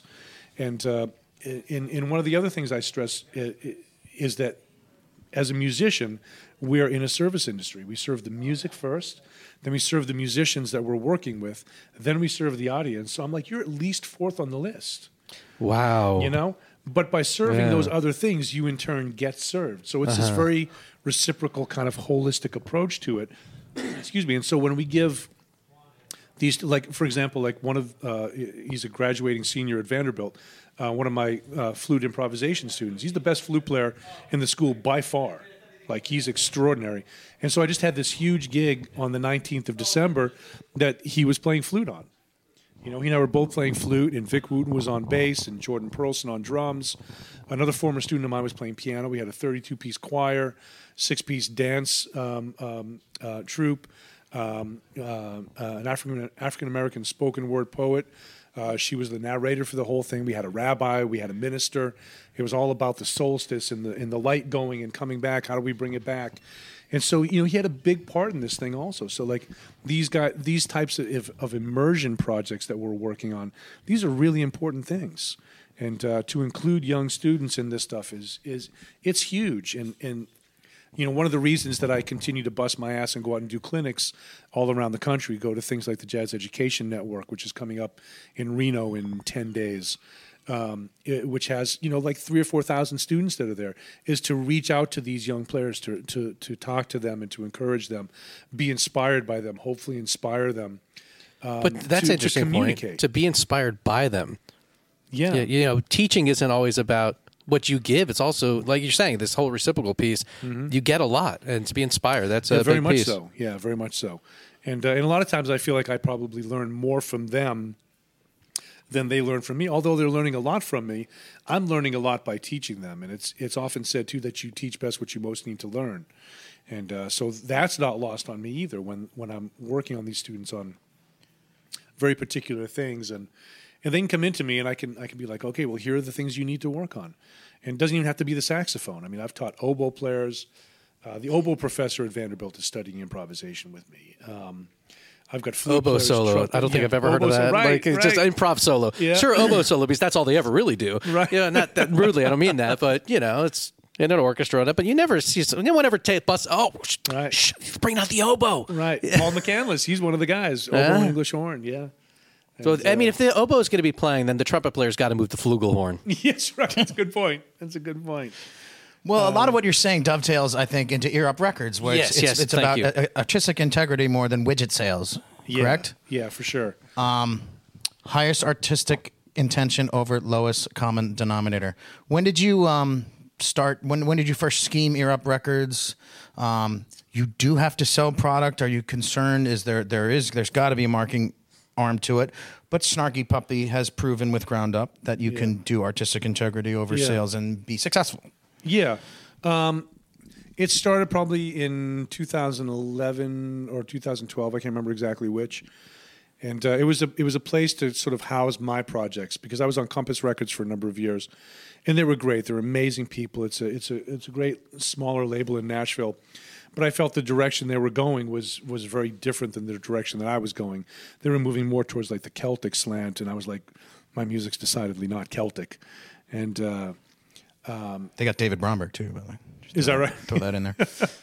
And so I, I- I felt like when my contract, my second contract with them was up, I was like, well, you know, I feel like I can, you know, take this over and, uh, you know, do a similar job that they were doing. You know, I mean, it's they were changing their their um, their publicity people every year and a half or so, and they would kind of come to me and be like, "Well, what kind of music do you do?" And I was like, "How can I explain original music to you?" yeah, I do Jeff Coffin music. you know and, and so i felt like well maybe i'm better off served on my own with this and uh, I thought this you said Celtic, not Catholic, because there's a lot of guilt there. Celtic. but there's a nice dance to it dance your guilt away um, and so it was a financial decision also because i was paying six bucks a cd um, to get my stuff from compass and then if if i'm selling Oh, it for okay. 10 bucks on the road or at clinics excuse me, my profit margin's four dollars. Now, let's say that that I give away two CDs. Okay, I've just given away twelve dollars. If my profit margin is four dollars, I have to sell Three. three CDs to break even. See, I did that now math. I'm right. Very well done. Thank you. And so now I'm out five CDs and I've only broken even. So I'm like, well, merch is not. it- It's not my friend here at this point. Well, but are they put? but what about the cost of actually recording though? Who's putting that up then? mostly me. I mean, there were small guarantees they would help with, but now I have a studio above my garage also, and I can record all my own stuff up there. Oh, we were looking for a studio to do something in Nashville for. Uh, Do it at my place. Yeah. Come on. Sorry, Weintraub. We actually might do that. Um, on the corner live, It's coming out uh, early February with Dave Liebman. Dave Liebman, who played with Miles, who played Well, with Elvin Jones. On the corner is my, it's the Miles out. yeah, it's yeah. It's, so it's it's a revisiting of some of that early '70s Miles Davis electric stuff. So we've got Vic Wooten, we've got Chester Thompson on drums. Yeah, well, okay, hold on a second. Chester Thompson on drums. I thought it was Chester Thompson from Tower Chester of Power. Thompson. There's a keyboard player. Yeah, Yeah, that's he what I thought. I Santana. was, no, I was this is freaking this out. is the guy that, that that played with Zappa and Weather Yeah. Report. Okay, And well, another Genesis. sick Ch- They're both great. Yeah. musicians. yeah, yeah. Yeah, but Chester Thompson is like one of the world's greatest drummers. Period. And though you know the way those guys line up on that stuff is it's unbelievable, man. How'd that come And it- together? Well, leaving, I, you know, I talked to him um, at the JEN conference. I was like, man, I said, I'd love to get you to Nashville. He's like, ah, I've never been to to where? Nashville. At the JEN conference, the Jazz Education Network Okay. conference. Not gender. No, I just was curious what it was. Yeah. Anything David Liebman goes to, I'm interested in. Yeah, and so so he was like, "Oh yeah," he says, "I've never been to Nashville," and, and I was like, "Well, you know," I said, "Let me set you up some clinics." And like get you down there, and so we correspond. I said, you know, how much do you need? He gave me a figure. I said, let me see if I can work this out. And uh, so, so I had talked to Vic and and Chester, a couple other friends of mine, Chris Walters and James DaSilva on guitar. Uh, Chris plays keyboards, and uh, I said, well, you know, we can do a gig at this club called Third and Lindsley and uh, I, I said we should be able to get a lot of people out. You know, with with the with the guys that we have, we should be able to do really well. And uh, um, so I set him up three clinics. He said he said keep me working, and uh, I said okay. And so I, I had like three clinics in two days, plus the gig, plus rehearsals. And uh, so you know, I mean, we worked our butts off. But here was the thing about the gig is that I had set up the live recording, and I didn't tell anybody. you know, I didn't ask anybody's permission. I just did it Ask forgiveness. because I didn't want anything to be in anyone's head. Right, right. That we were recording. You know, and uh, um, so after the gig, which was tremendous, it was sold out. You know, people were like around the corner trying to get into the thing. Around the So we corner? s- Not on the corner? around the corner, right? and uh, um, so, uh, you know, I told them after the gig because they were like, "Man, it would have been great if we recorded this." I was like, "Well, as a matter of fact," I says it was multi-tracked, and, uh, and and so the guy we had do it was great, and Liebman was very involved with the editing process. He came down to help finish the mixing of it. Um, and it's you know it, it, it, one of the things that held us up was uh, getting the rights for the publishing to to put it out uh, to get the releases because some of the stuff we couldn't find, and uh, so we had to go through not only Harry Fox but through the Miles Davis estate, and so it, it took a long time to get that stuff together. Could have uh, piggybacked with could have piggybacked with uh, Lettuce when they did the Bitches Brew album. Right, right.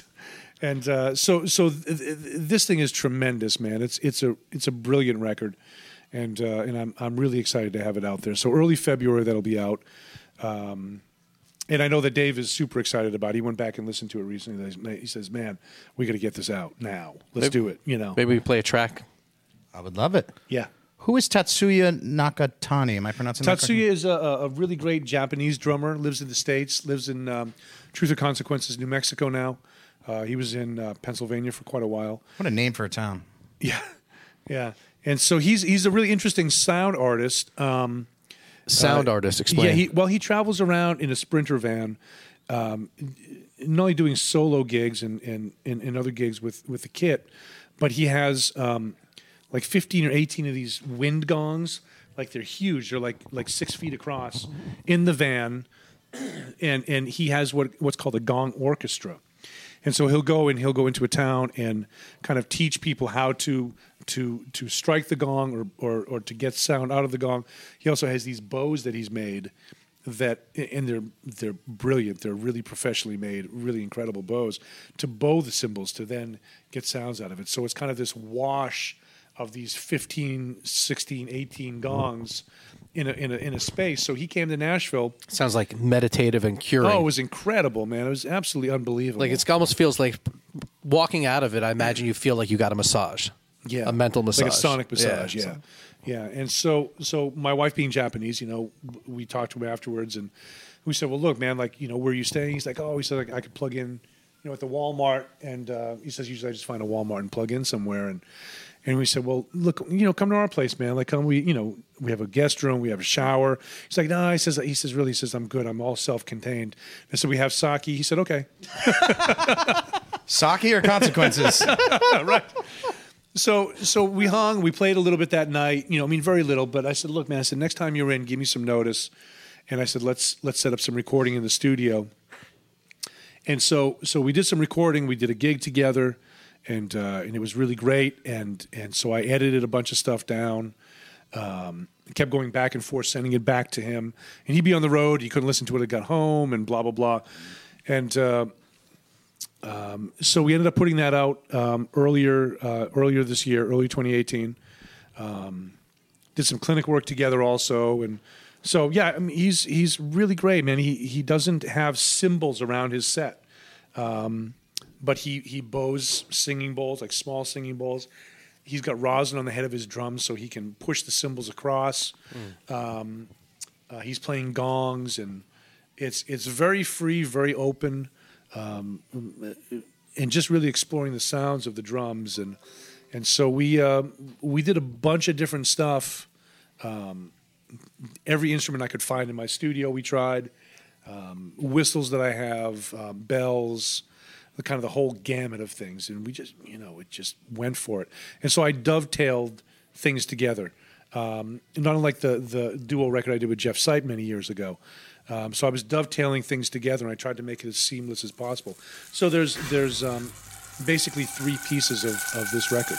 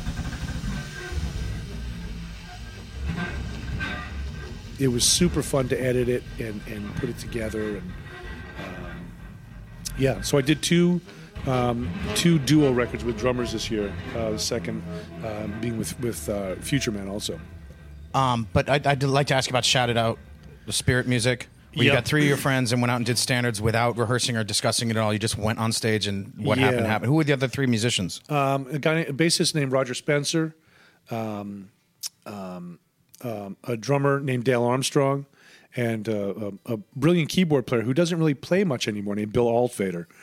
Um, the the gig that he had done before this gig was the gig that we had done two and a half years ago before this gig with this same group. And uh, and and he's brilliant. It's it's hard to explain what kind of ears this guy has and and uh, like you watch him he's just he's just impish when he plays and it's it's really incredible and uh, so we just had we had um, a list of tunes that we're just going to pull from and the idea was that we're not going to talk about these tunes at all before we go on stage uh, we're not going to talk about tempos or feel or who's going to start them who's going to end them who's going to solo where I'm not a musician. The tempo thing. That's what's most amazing. You didn't even discuss tempo. no So you just You don't discuss it; you feel it. right. we just but- started into it, you know, and, and wherever we started, we just went with it, and uh, and and so they record there, and the idea was not to put out a record. The idea was just to like go and have this fun gig and and do it. Um, and I listened back to it, and I was like, wow, man, this is really good. This is really good. And, and excuse me, I'm I'm not the kind of person that that wants to record standards um, or even really play them on gigs. Quite honestly, You just can't standard. I can't standard. Running around, I can't stand it. Sorry. And uh, but but I thought, well, th- this is sort of this is something that my students can benefit from. Ah, yeah. And so, okay, I'll do it, you know?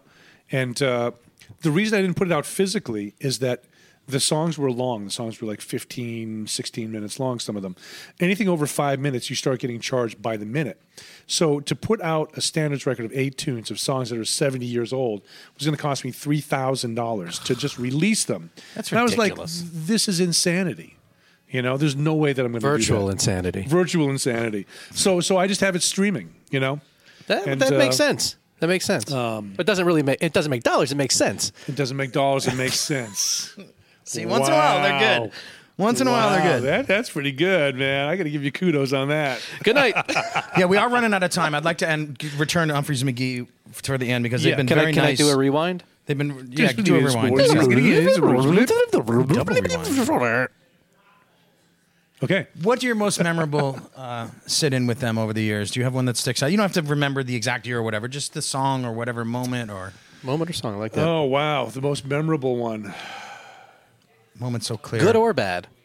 Wow, it's hard to say, man. It's it's it's all been just a, a beautiful like Technicolor blur. Quite honestly, you know. Um, I, you know, I don't know if there's a particular moment. It's, I mean, it's all so much fun, man. It's all so interesting, and and you know, I, I think for me, like the greatest thing about coming back year to year with these guys is to witness their development as a band. You know, because I, I basically come once a year. Mm-hmm. You know, maybe they come through Nashville, I'll hear them then, or whatever. You're like Father Time. I'm like Father Time. That's right. You're, you're Bill You're Graham there. You're there. Yeah, exactly. But you know, it's it, it- like I was thinking about it last night when I was when I was listening side stage, and and I was thinking that wow, they've they've become such a great band. Yeah. You know, as musicians also because they've played their instruments so much now, they're super adept at their band. It's you know, it's it's become a, a- a language that they speak. Fluently. But when you say band, you're also talking about the transformational element that they do to the the show. Yeah, absolutely. Yeah, Yeah, they I mean, us it's the away. whole package, just the holistic approach to the to the thing. Um, and and and to me, that that really sets them apart. That they've been together now for what twenty one years, I think. Yeah. Again, They sound absolutely incredible.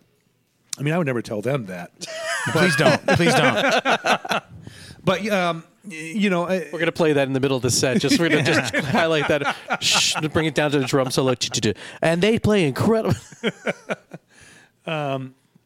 but they're you know it, they're great people also they're great musicians um, and you know they're they're always crushing it man it's it's great and and they're out there you know really hitting it hard they have families they're making it work um, They have an eye for the long term. but they have an eye for the long term and a vision for the group You're in a Yeah. band mm-hmm. with Dave Matthews, Dave Matthews Band, which, you know, what it's achieved and how long it's been. Now I look at Umphrey's McGee, and they're one of these bands that are, you know, that generation, the mm-hmm. Umphrey's McGee generation of bands.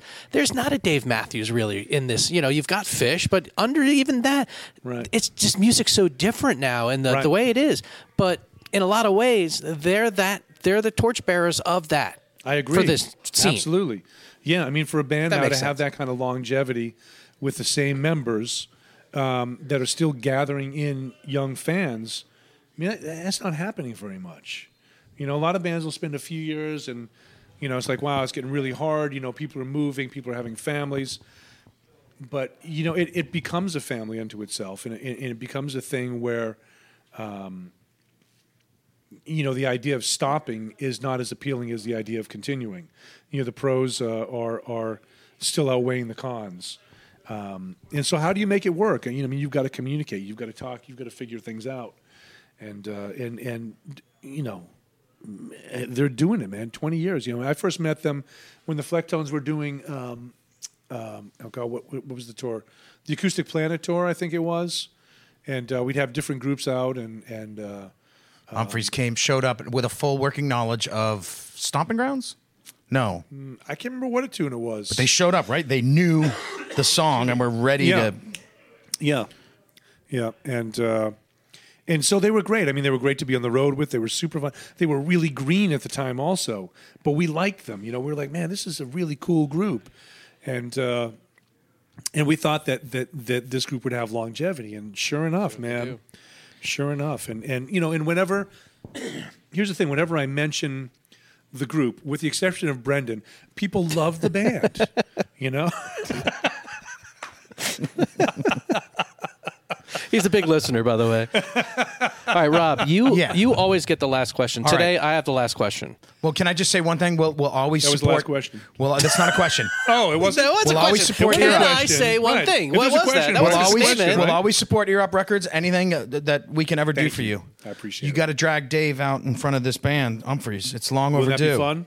Dave needs to sit in with Umphrey's That would McGee. be cool. Please, Right. whatever. You, put a whisper in his ear. Yeah. Please. Yeah, that'd be super fun. Go ahead, Seth. Final question. Yes, sir. Next, other than the telephone Yeah. or cell phone or whatever, but telephone. Yeah. What do you think the most significant invention of our time is? Well, unquestionably, the internet, without question. I think the internet mm, mm, is is as profound as electricity. I think it may be second to electricity. Yeah, Well, thank you for your time. you got For it. me, it's a cassette deck. Oh, damn it, Rob. Oh, I could have said the cassette deck. Yeah. okay. Okay. Third, electricity, cassette deck. Portable. I have Portable one that cassette you you can walk around Get and out listen of to here! cassettes. Come on, It's crazy. come on. What would you do with the speakers? I j- uh, t- just kind of in my back pocket. Yeah, so you can kind of feel it. Yeah. Wow, right on. Right to the bottom of you. Yeah, so electricity, portable cassette deck, internet. Make it so funky you can smell it tonight, tomorrow Uh-huh. night. We're looking forward. Uh huh. Me too, brother. Me too. Thanks, you It's guys. going to be virtually insane. virtually insane. Tune in.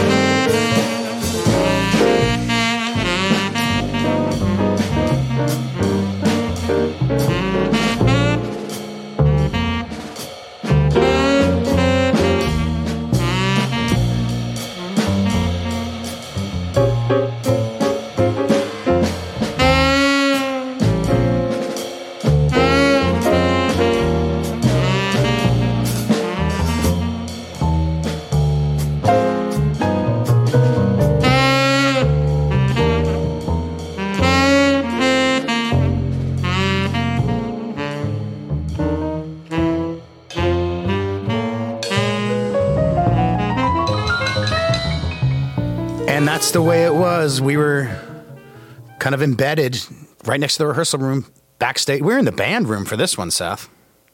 Yeah, they were so. Uh, so band room, uh, Umphrey's McGee Tabernacle, uh, New Year's Eve run, and they just welcomed us with open arms and just were just so just generous and and welcoming. They're all very, very, very kind, kind to me. Although I didn't, I didn't get a lot of time with Vince this time. He seemed grumpy this run. I don't know what was going on there. Uh, University of North Texas once again. Jeff Coffin went there just like Michael League. Uh, you know, Seth, I'm learning so many things doing this podcast. I had no idea that the University of North Texas had this amazing, internationally renowned music program. Hmm. Did you? Well, I mean, the only thing I know about Texas is Austin. Well, that's most of all you need to know. San Antonio is a really cool city, and Houston is our fifth largest city in the country. Hey, quick thing. You know, I, I slipped up there when I said that they were playing the Super Bowl the next day. When I accidentally said that, I wasn't assuming, I wasn't insinuating the halftime. When the Super Bowl, which by the way, the Super Bowl right now is here in our town in Atlanta. We have the whole NFL experience. It's all going on now. But there are a lot of events leading up to the Super Bowl. A lot of bands play the Super Bowl who aren't playing the halftime show. As a matter of fact, real quick, the Foo Fighters are playing here. They built a venue just for one Foo Fighters show, and it Yeah, will what, be what are your gone. thoughts on that? Yes, it's weird. It'll be gone within a week. it's I mean, but it's two been- hundred fifty dollars to being get in the door if you can find a ticket. It's being this venue was being built for like over a month and a half for literally just a couple hours. I don't know. It's, You know they try- I mean, in a you way, know though, it's kind of cool because it's like it's it's it's you know uh, it's giving jobs and you know the Super Bowl's got a lot of money coming to town and so that's cool. But it also has that on the flip side, it's so wasteful. So it's just weird. You know they tried to get the Stones and couldn't get them. You know it, right? That had to be. They had Say to try to get the Stones. You, I'm sure they tried to get the Stones. Because the I Stones mean, in the Super big Bowl, it's like chocolate and peanut butter. Who is the uh, who is the halftime act? Um, it's that uh, maroon. That, that uh, isn't it Andy? Maroon five? Uh, yeah, and then but they're gonna have all kinds of guests. The the uh, OutKast guys are coming out. Yeah, as I say, they got to have OutKast. I mean, that doesn't make sense not to, or Ludacris, or The, the halftime show's getting stupid. They should go back to marching bands. It's just getting no. Everybody's worried. It's all politically correct, and everybody's worried about being associated with the NFL and all this stuff. They should just go back to marching bands. You know, a marching band contest can be really entertaining. It really can. I Uh, everybody yeah. has to have. It can. I don't know. Why You know, I was in the marching. I was a marching chief, dude. Florida State, Florida State. So uh, this is we're six days before the Super Bowl, Seth. The wrong team. If it was Patriots Saints, I would tell you I don't know who's going to win. But the wrong team's in from the NFC. Finally, Tom Brady is going to win a Super Bowl by more than six points. Mark my words. All right, Seth. How was Jam Cruise, buddy? Talk to us. Well, if- everyone always asks that question. How is Jam Cruise? Was it better than last year? Like you know, it's like it's it doesn't get better. I mean, if, let me phrase that. It gets better, but it's not that it's better than last year. It picks up where it left off.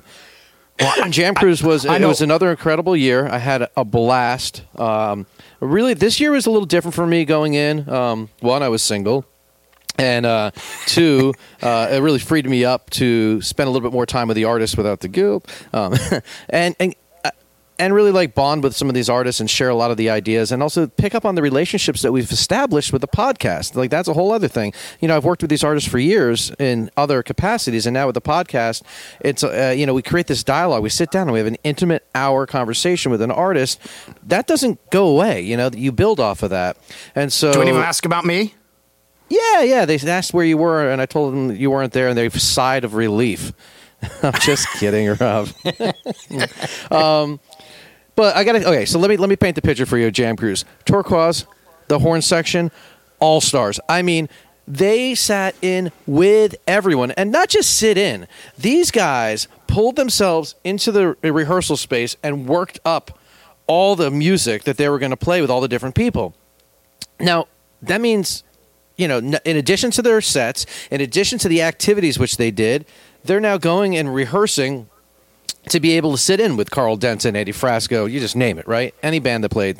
All I mean, Turkuaz horns were everywhere. So much so that the last, set, the second Turkuaz set, uh, Sammy uh, goes and says, "You know, folks, we had a lot of people sitting with us tonight, and we're so thankful to have the Turkuaz horns sitting in with us." oh man! but I, I When are they I coming to wanna Atlanta, give dude? When are they coming to Oh. Atlanta? I want to see Uh, them. they'll be they'll be down for um for a 420 fest. Oh, we need to interview them.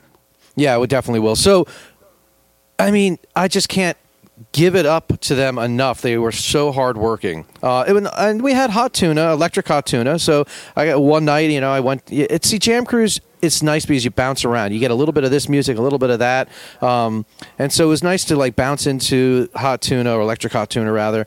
Uh, classy wait, wait. act. Wait, Tell us, Jack Cassidy. Tell us, you were telling him you were loving Jack Cassidy the Oh, other day. that's what I'm getting. He's he's a, he's an el, he's first of all classic act, classic, and an elegant uh, bass player. Just so elegant uh, the way he the, he performs, not just his playing, but his style um, and his charisma. Really refreshing to have that. Uh, and then you know, bouncing around Star Kitchen, uh, Marc Brownstein's new project, super super hot act, sounded amazing. Um, we uh, Rob and I saw that act at Electric Forest, and to see now where it's come uh, in that time. no, you saw it. I didn't get to see it. Remember, that was the first weekend. Unfortunately, I'm dying to see them. All right, well, there you have it. Hey, real quick interjection. Real quick interjection. Aaron Magner also has a side project named Spaga, Spaga, and it's uh, their their new record is complete. It'll be out soon. Go on. Sorry.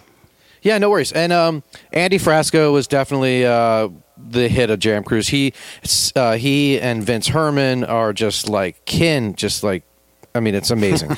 nice. but Andy, like, and his band, they really get Jam Cruise. Like, they are like born for this. Uh, their music was great. He did a crowd surf from the uh, front of the theater stage all the way up to the top and back. Just insane. Uh, He lo- surfed? and he had everyone. Everyone sit in with him as well. High, high energy. Uh, actually, we did an activity at the end of the weekend where it was Vince Herman and Leftover Salmon versus Andy Frasco and the UN. And I worked this game show out uh, for weeks. My team and I put hours and hours into it. We had the wheel designed, and as you spin the wheel, blah blah blah, and it was called Bamboozled. and it was all about booze, and you know it's going to be like band versus band and all this shenanigans. Well, we spun the wheel one time, and then Andy took over, and I got I got bamboozled. we ended up not, you know, it went a whole different direction, which is fine. It was, I mean, I have the material to use for other things, but it was so funny. I mean, just total bamboozled. Um, Give some shout outs to some of your team members, please. uh, well, yeah, Carrie Romanoff was on board uh, this year. He was great. May. Ling Toy, uh, you know, um, Emily and and, Stephanie intel- and Spencer, vicious- and lovely and viciously intelligent May. Just so it, it was great. It was a- it- yeah, Cole was on this year. Yep. So, you know, so Andy and the uh, uh, just his band just crushed it. I mean, they took a after his set, he took everyone to the spot. He literally marched everyone in a second Nice. line from the theater to the spot. The spot is where Nathan Moore sets up, and uh, Nathan Moore. Oh, that's uh, awesome. And they just uh, it's on the side of the ship and it's like the Americana acoustic area. So I was joking with Nathan Moore and I went to Stanton Moore and I thought I thought I'm you know like four in the morning I think I'm hilarious and I could have Oh, more and more, listen, guy- more and more, right? no, no, no. I said, listen, next year, can we do s'mores with the Moors? And both of them were like laughing, like, yeah, that's cute. Yeah, ha. That's not then the next night, Stanton Moore comes up to me and goes, hey, I actually played with Nathan after you talked to me about that activity idea. It got me thinking. I never played with him, so he went. I, I'm not. I guess that little conversation and a joke influenced him to kind of like play with Nathan, and they and Nathan, you know, Giddy came back to me and said the same thing. So I don't know. It's just like. It's so organic. Like Jam Cruise is organic like that. Um, If I Oh, may jump gosh, in, there- the reason I'm so excited about the Nathan Moore thing, I'm a huge, a huge fan of Nathan Moore on his own with Surprise Me Mr. Davis, which is a band with the slip, and also Jam Cruise. As wonderful as it, as it is, one of the annoying things about it for me is is that it's it's more of a party than than a concert. Often, a lot of people talking, and, and nothing wrong with that. It's that it's their party. It's just not my way to experience music, and it can be really frustrating, particularly if someone like Steve Kimock is on stage playing quietly and someone's yapping about their butterfly costume in at top, top volume. So Nathan Moore hosts this thing called the Spot, kind of away from everything. That's where people go and sit and just listen, and it's mellow and it's acoustic, and it's whatever musicians want to come here. And it's my favorite part of Jam Cruise. Well, close. Steve Kimock hosting the Jam Cruise is pretty hard to beat. but uh, it, Nathan and then- a great songwriter. And by the way, Greensky Bluegrass just covered him the other night. Go ahead. I'm sorry. No, that's great. So, so I want to get a lot out. So, conun- I, I say Conundra, but that's not their name. It's C- Crum Crumden. Anyway, Yeah, the Austin, the, the, hot as hell band from Austin starts with a K. She she did a DJ set till like seven in the morning. It was amazing. Uh, Yeah, but they're good. their set was really good. So here's the funny thing though. So Vince Herman, deci- him and Drew put on wigs for the leftover salmon set the next Drew- night. Drew Emmitt, and they also in yeah, Leftover? A- And they go ahead during leftover set. and They go ahead and do a song. Uh, they they cover they cover them, and he's wearing the wig. And and so like she's the bass player. I forget her name. She does these like little dances with her knees, and she's really cute. And so Vince Herman does does mimics it. Oh my god, it was just so funny. I mean, it's like Yeah, that kind had- of stuff. The camaraderie is so good. Uh, I want to keep We- going we- though. wait, on the wait, more wait, and more wait. here. We've had we've had listeners ask not just that we interview the band, but that we interview her in particular. Go on. Yeah, I would love to. Um, oh gosh, there's so so much, so much. So uh, Taz was all over the board on board as well. He, he he's he's growing up. He he, he did a. Uh, I forget who he was playing with, but he had a one of the most tasteful solos I've ever heard him. It was so instead of just you know all that kind of like heady like you know. Any rate, he dialed Well, it like in at Sweetwater last It year was- during Lenny. it, it he started very you know he built it and it crescendoed so nicely but it it was a well worded solo do you know what i mean by that uh, it was it was much more mature Articulate playing lyrical soloing. articulate yeah uh, he's he's grown up a lot in his playing, so um, that was that was nice. Uh, and I want to talk about the activities a bit. So, uh, a funny story, Rob. I don't think I told you this, but uh, on the second day, we had a couple activities back to back. One of them was um, well, here's how it started. Four o'clock in the afternoon, I get I look at my email, and I got an email from my lawyer with a divorce papers finalized, signed by the judge. Divorce is final. Okay. Nice! Five o'clock rolls around. Five o'clock rolls around and it's the singles mingle. Six o'clock rolls around, and it's the Jam Cruise wedding. So I'm like, oh my god, it's happening too fast. And seven o'clock rolls around. It's aphrodisiac corner. so the Jam Cruise wedding this year, though, we took we stepped it up a notch. I went to uh, the Turkuaz guys and Sammy, and we had uh, oh Southern Avenue. Oh my God, they destroyed the Love 'em. ship this year. So great. Love they 'em. sat in with a bunch of people, really, really making a mark. Uh, so there, uh, the drummer T, she was on the drums there, and and then Andy Frasco was also uh, involved with it, and um, and and so we went from a wedding to a wedding party uh, with the soul train and the whole deal it was fantastic a lot of fun uh, which then uh, i wanted to bring up another thing um, i mentioned southern avenue um, the cleaners the cleaners kevin scott Duane Trucks uh, so oh my god the piano player forget his name he's incredible oh such an all-star such a nice guy so the cleaners Is from? a Is the piano player from the Snarky Puppy World? I can't remember. Hang tight though. I'll circle back on his name. It's like Lashawn. Lashawn, I think. Any rate, the Rashawn or Lashawn. I'll, I'll get it right for our next episode. But so they go. They're played up in the uh, jam room of the Spinnaker Lounge. It was so packed that it was one of those sets that people were like, "Oh my god, you hear about the cleaners? They're so good. I couldn't even see them last night." Oh man, um, I can go on and on about Jam Cruise. I do want to finish with one other activity though. I had our biggest game show to date. It was Well, let me guess. Squares. Let me guess. And Ah, sorry, sorry, uh, Jamleywood Squares. I just did the match game yesterday out here at, with Pelp, and I'll tell you about that another time. But Jamleywood Squares was great. I mean, the camaraderie with those artists. I mean, Karl Denson just looks at me. Camaraderie. Uh, thank you. Uh, Karl Denson looks at me and he's like, You know, Seth, I love doing these games with you. I go, Why? He goes, Because I like to laugh at you when you say something and nobody laughs. I'm like, Thanks, well- Karl. Yeah, it's great until you do a podcast with him, Karl. Uh, hey, Karl right, still well, he I wants ha- it. He wants it. Oh, oh, hold on though. So during during the the, the Jamleywood Squares, I asked Karl a question about um about like, hey, you know, coming to America is coming. You know, there's going to be a part two, and I'm curious. We're all curious. Is it going to be a sexual chocolate reprise? Because as many of you may or may not know, when you see. Uh, coming to America, the band in the church uh, and one scene, uh, "Sexual Chocolate." That's Karl Denson. Any rate, Right. He's like, I don't know if I should tell you this or not, but um, I'm actually involved in helping. I think he said producing. I want to say it was producing, but he's involved in a heavy way in this in the new film. So that's kind of cool. Awesome. We'll, we'll have to see what that means. Uh, you know, comes out and says uh, comes out to mean. But I'm a little tongue tied, folks. I'm I'm literally in Mexico. I just spent three hours at the pool, Panic en la Playa, doing our infamous bingo game. I, actually brought out a as, as a joke for a friend's friend. Uh, we it was his birthday, so we his his girlfriend for like ten years is Jewish, so we went ahead and I pretended that it, you know to do like a happy birthday thing to him, which we then turned into a impromptu bar mitzvah. Threw a tallis on him, threw him in the pool, and brought out a mariachi band that did Hava Nagila. so it's just craziness. Um, Panic is on fire though. They they are playing super super well. Their sets are very diversified. Uh, you know, there's still Panic and it's it's a lot of rock and roll and you know hoot and holler and all that jazz. But I saw them take, uh, ex- they, I saw them explore more in their music Um, um, the first night, especially the second set, where the first set was this clean rock and roll. The second set was more exploratory, and they were going into s- different spaces, and it was it was nice.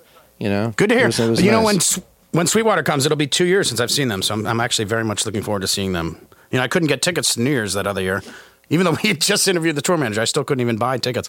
But hey. Dude, I had an old school weekend. Uh, you know, I've been living in Woodstock, Wait, I'm not Georgia. done, Rob. I'm not done. No, I'm just kidding. No, I'm just kidding. Go ahead. Sorry, I'm just messing with you. So you've been living where? Woodstock, Georgia, which is just north of here, and um, uh, it's out of town. So I've been down to like four or five shows some months. You know, I've been kind of light, not seeing as much music, not not serving my listeners because I should be out there learning this music to report it. But this weekend was an example, and I'm starting to get back into town. I've got a place I'm subletting. I'm going to be back inside the perimeter. Which in Atlanta means in town. And uh, this weekend was an example of it. Friday at the Earl in East Atlanta Village, Liz Cooper and the Stampede. What a hard driving trio. And they bring forth not just energy, but in a, just a wide array of rhythms and tempos that change sometimes dra- dramatically, sometimes subtly. And um, they're all three great performers. They put their heart and soul into every single song. This woman, Liz, who's the front woman who plays guitar, she is a lovely, very attractive woman, but she's not up there trying to be seductive. She's not dancing around like a stripper. She has a very subtle, uh, you know, understated groove that she does, and it just comes off really, really genuine. I mean, sure, they rock out a little from time to time, but in general, she's just doing this little step thing that I, I find more engaging than some of these women who are up there seeming to try to be sexy. You know, there's something very genuine and seductive about her, but also she's supremely talented. You could wa- listen to them with your eyes shut and still be completely blown away by them. And they brought out New Madrid opened and sat in for the encore of Blondie's Heart of Glass. New Madrid, Seth, you first heard of them, and I first heard details of them when we talked to David Barbe in episode 35. Uh, he actually plays with them in a, uh, and they call it Inward Dream Egg when that happens. And he produced their debut Yardboat back in 2012. A lot of people talk about that stuff. That that record, very very celebrated independent release. They write great songs, have an excellent sense of harmony, and yeah, they jam out a little bit. They generally get a little more expen- experimental than they did that that night. They they can can get into a drone thing, which I like a lot, but they only did that a little a couple times for a little bit on this night, probably because maybe the Liz Cooper fans wouldn't be as into it as their own as when they're headlining their own. And the Artisanals, another band I'd never I'd never even heard of these guys, and their guitarist is from Atlanta, Clay H O U L E. Don't know how to pronounce it. Great melodies, solid Americana. And they ended their set strong. I, I, I, it's hard to explain their music, but their main influences are George Harrison, Tom Petty, The Killers, and Ryan Adams. And Seth, this is big. Mm-hmm. There used to be a there used to be a studio in New York called the Magic Shop. It was legendary, and it's it's gone. But they've taken the equipment from it, and they've created the Magic Barn in Iowa. Not not they, the Artisanals. I'm not sure who's done it, but the forthcoming debut LP from the Artisanals will be the first to come out of this new history adjacent Magic Barn up in Iowa. One of the members of the Artisanals is from South Dakota. I've been up there. That'll that'll get you creative. That's uh, that's in the middle of nowhere. Well, I got to give you credit, Rob. you know, here you went and saw bands that maybe our listeners or even myself aren't really all that too familiar with. While in town was Karl Denson one night, and another night, well, Karl Denson and Andy Frasco, and another night was Lettuce. And you could have chosen to see the bands that you've seen before, or have you know more frequency of seeing, and and you chose to see these other bands. So yeah, kudos to you, dude. Well, thank you, but I, I do like to spread spread the wings. I want to I want to inform our listeners about Way Beyond Jam Band, but I've also heard so much about Liz Cooper. And then the next night, yeah, I could have gone to Karl D, but I'll tell you, Arlo Guthrie, I used to see so much in the '90s. I hadn't seen him in a few years. He had his daughter with him, Sarah, who was just wonderful. And I won't bore you with the detail. The first set more had the nugs that I like. He had some video elements. The second set was more of a standard set list songs I've seen him do way too many times. The, my biggest takeaway, Seth. Sarah Lee Guthrie, his daughter. First time I saw her, she sang Where Have All the Flowers Gone to Pete Seeger at Carnegie Hall at one of those Arlo Guthrie Pete Seeger things. So now, as I see her all these years later, I'm getting chills. Um, she is carrying on Pete Seeger's tradition just as much as she is her own father, or Arlo, or grandfather Woody Guthrie's, because the way she tells tells stories in the songs seems more Seeger like than her dad at points, and the way she'll get the crowd singing along. And she covered one of Pete's songs.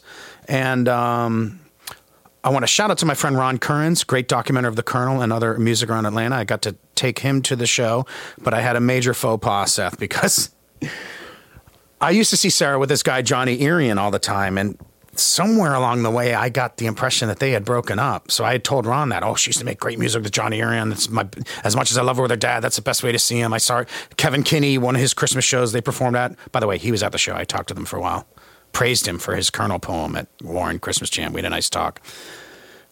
Anyways, she so Sarah right after I've told Ron Kearns this, Sarah, Sarah plays a song, and right after that song, she starts talking about her husband Johnny of ten years, and I was just like, oh, I guess they're still together. They're just not on tour together right now. So that was Deja vu. I feel like you've done that before, dude. Not- maybe not with I, her. I mess up. I mess up, Seth. I mess up. Oh my god. All right, and finally, our our boy Joy Somerville. We have an interview coming with him, which we recorded right in the room I am in right now, Diamond Street Studios. He is performing as Papa Jay says. He has a he has an album coming out. He's going to bring them out one track at a time. We may even debut "Might As Well Be You" on our one of our tweeners. Um, it's going that single will be out by the by the Sweetwater by the time of the Sweetwater Festival in April. And it may even be the title of the record. This thing was recorded in Madison Studios in Chamblee, but he played an awesome, awesome show last night. Tyler Neal, you know him. He was in the band. Dante Harmon, the pedal steel player. I'm I'm told Robert Randolph took lessons from Dante Harmon at one point years ago. Derek Scott, another great guitar player. Uh, this young kid, West Bird on keys. This guy, he's in his early 30s. He tears it up. Great show at the Vista Room. Thank you, Vista Room. And um, that was my weekend, Seth. So I'm getting out of the house Well, again. Yeah. All right, I'm going to end by saying this, Rob. Uh, I want to Okay. thank Cole. Cole's been helping us out with our social media. He's been doing a great job. Thank you, Cole. Uh, Thank you, Spencer. Never forget, Spencer at Diamond Street Studios. Absolutely. Uh, check out Diamond Street Studios, folks. Uh, hell of a Yep. studio. Got a We're gonna have a live series from there. there. We're gonna have a live series from here soon. And, and I want to end by saying this. Listen, I am in a place right now where I can reflect and and it's been 18 years of doing these Cloud Nine events, which are the, the resorts and the cruises, etc. And and I I get to do what I love. I literally work. My job is something that I truly love. You know, me behind a microphone is my passion, uh, and I get to do it. You listening, whatever your passion is, don't run away from it. Figure out what your passion is. Take the opportunities that will allow you to achieve and fulfill that, because that is one one thing that life is. And it's an important piece of life to have, and don't don't shy from that. So that's what I want to give you all. Think about it, find it, do it, and give yourself joy, give yourself love. Thanks for listening, everyone. Don't forget Hey, to check us when you go on to iTunes. Give us a review, and Rob. Everybody, dry your eyes and in a weepy voice say thank you, Seth, and we'll see you here next week. Adios.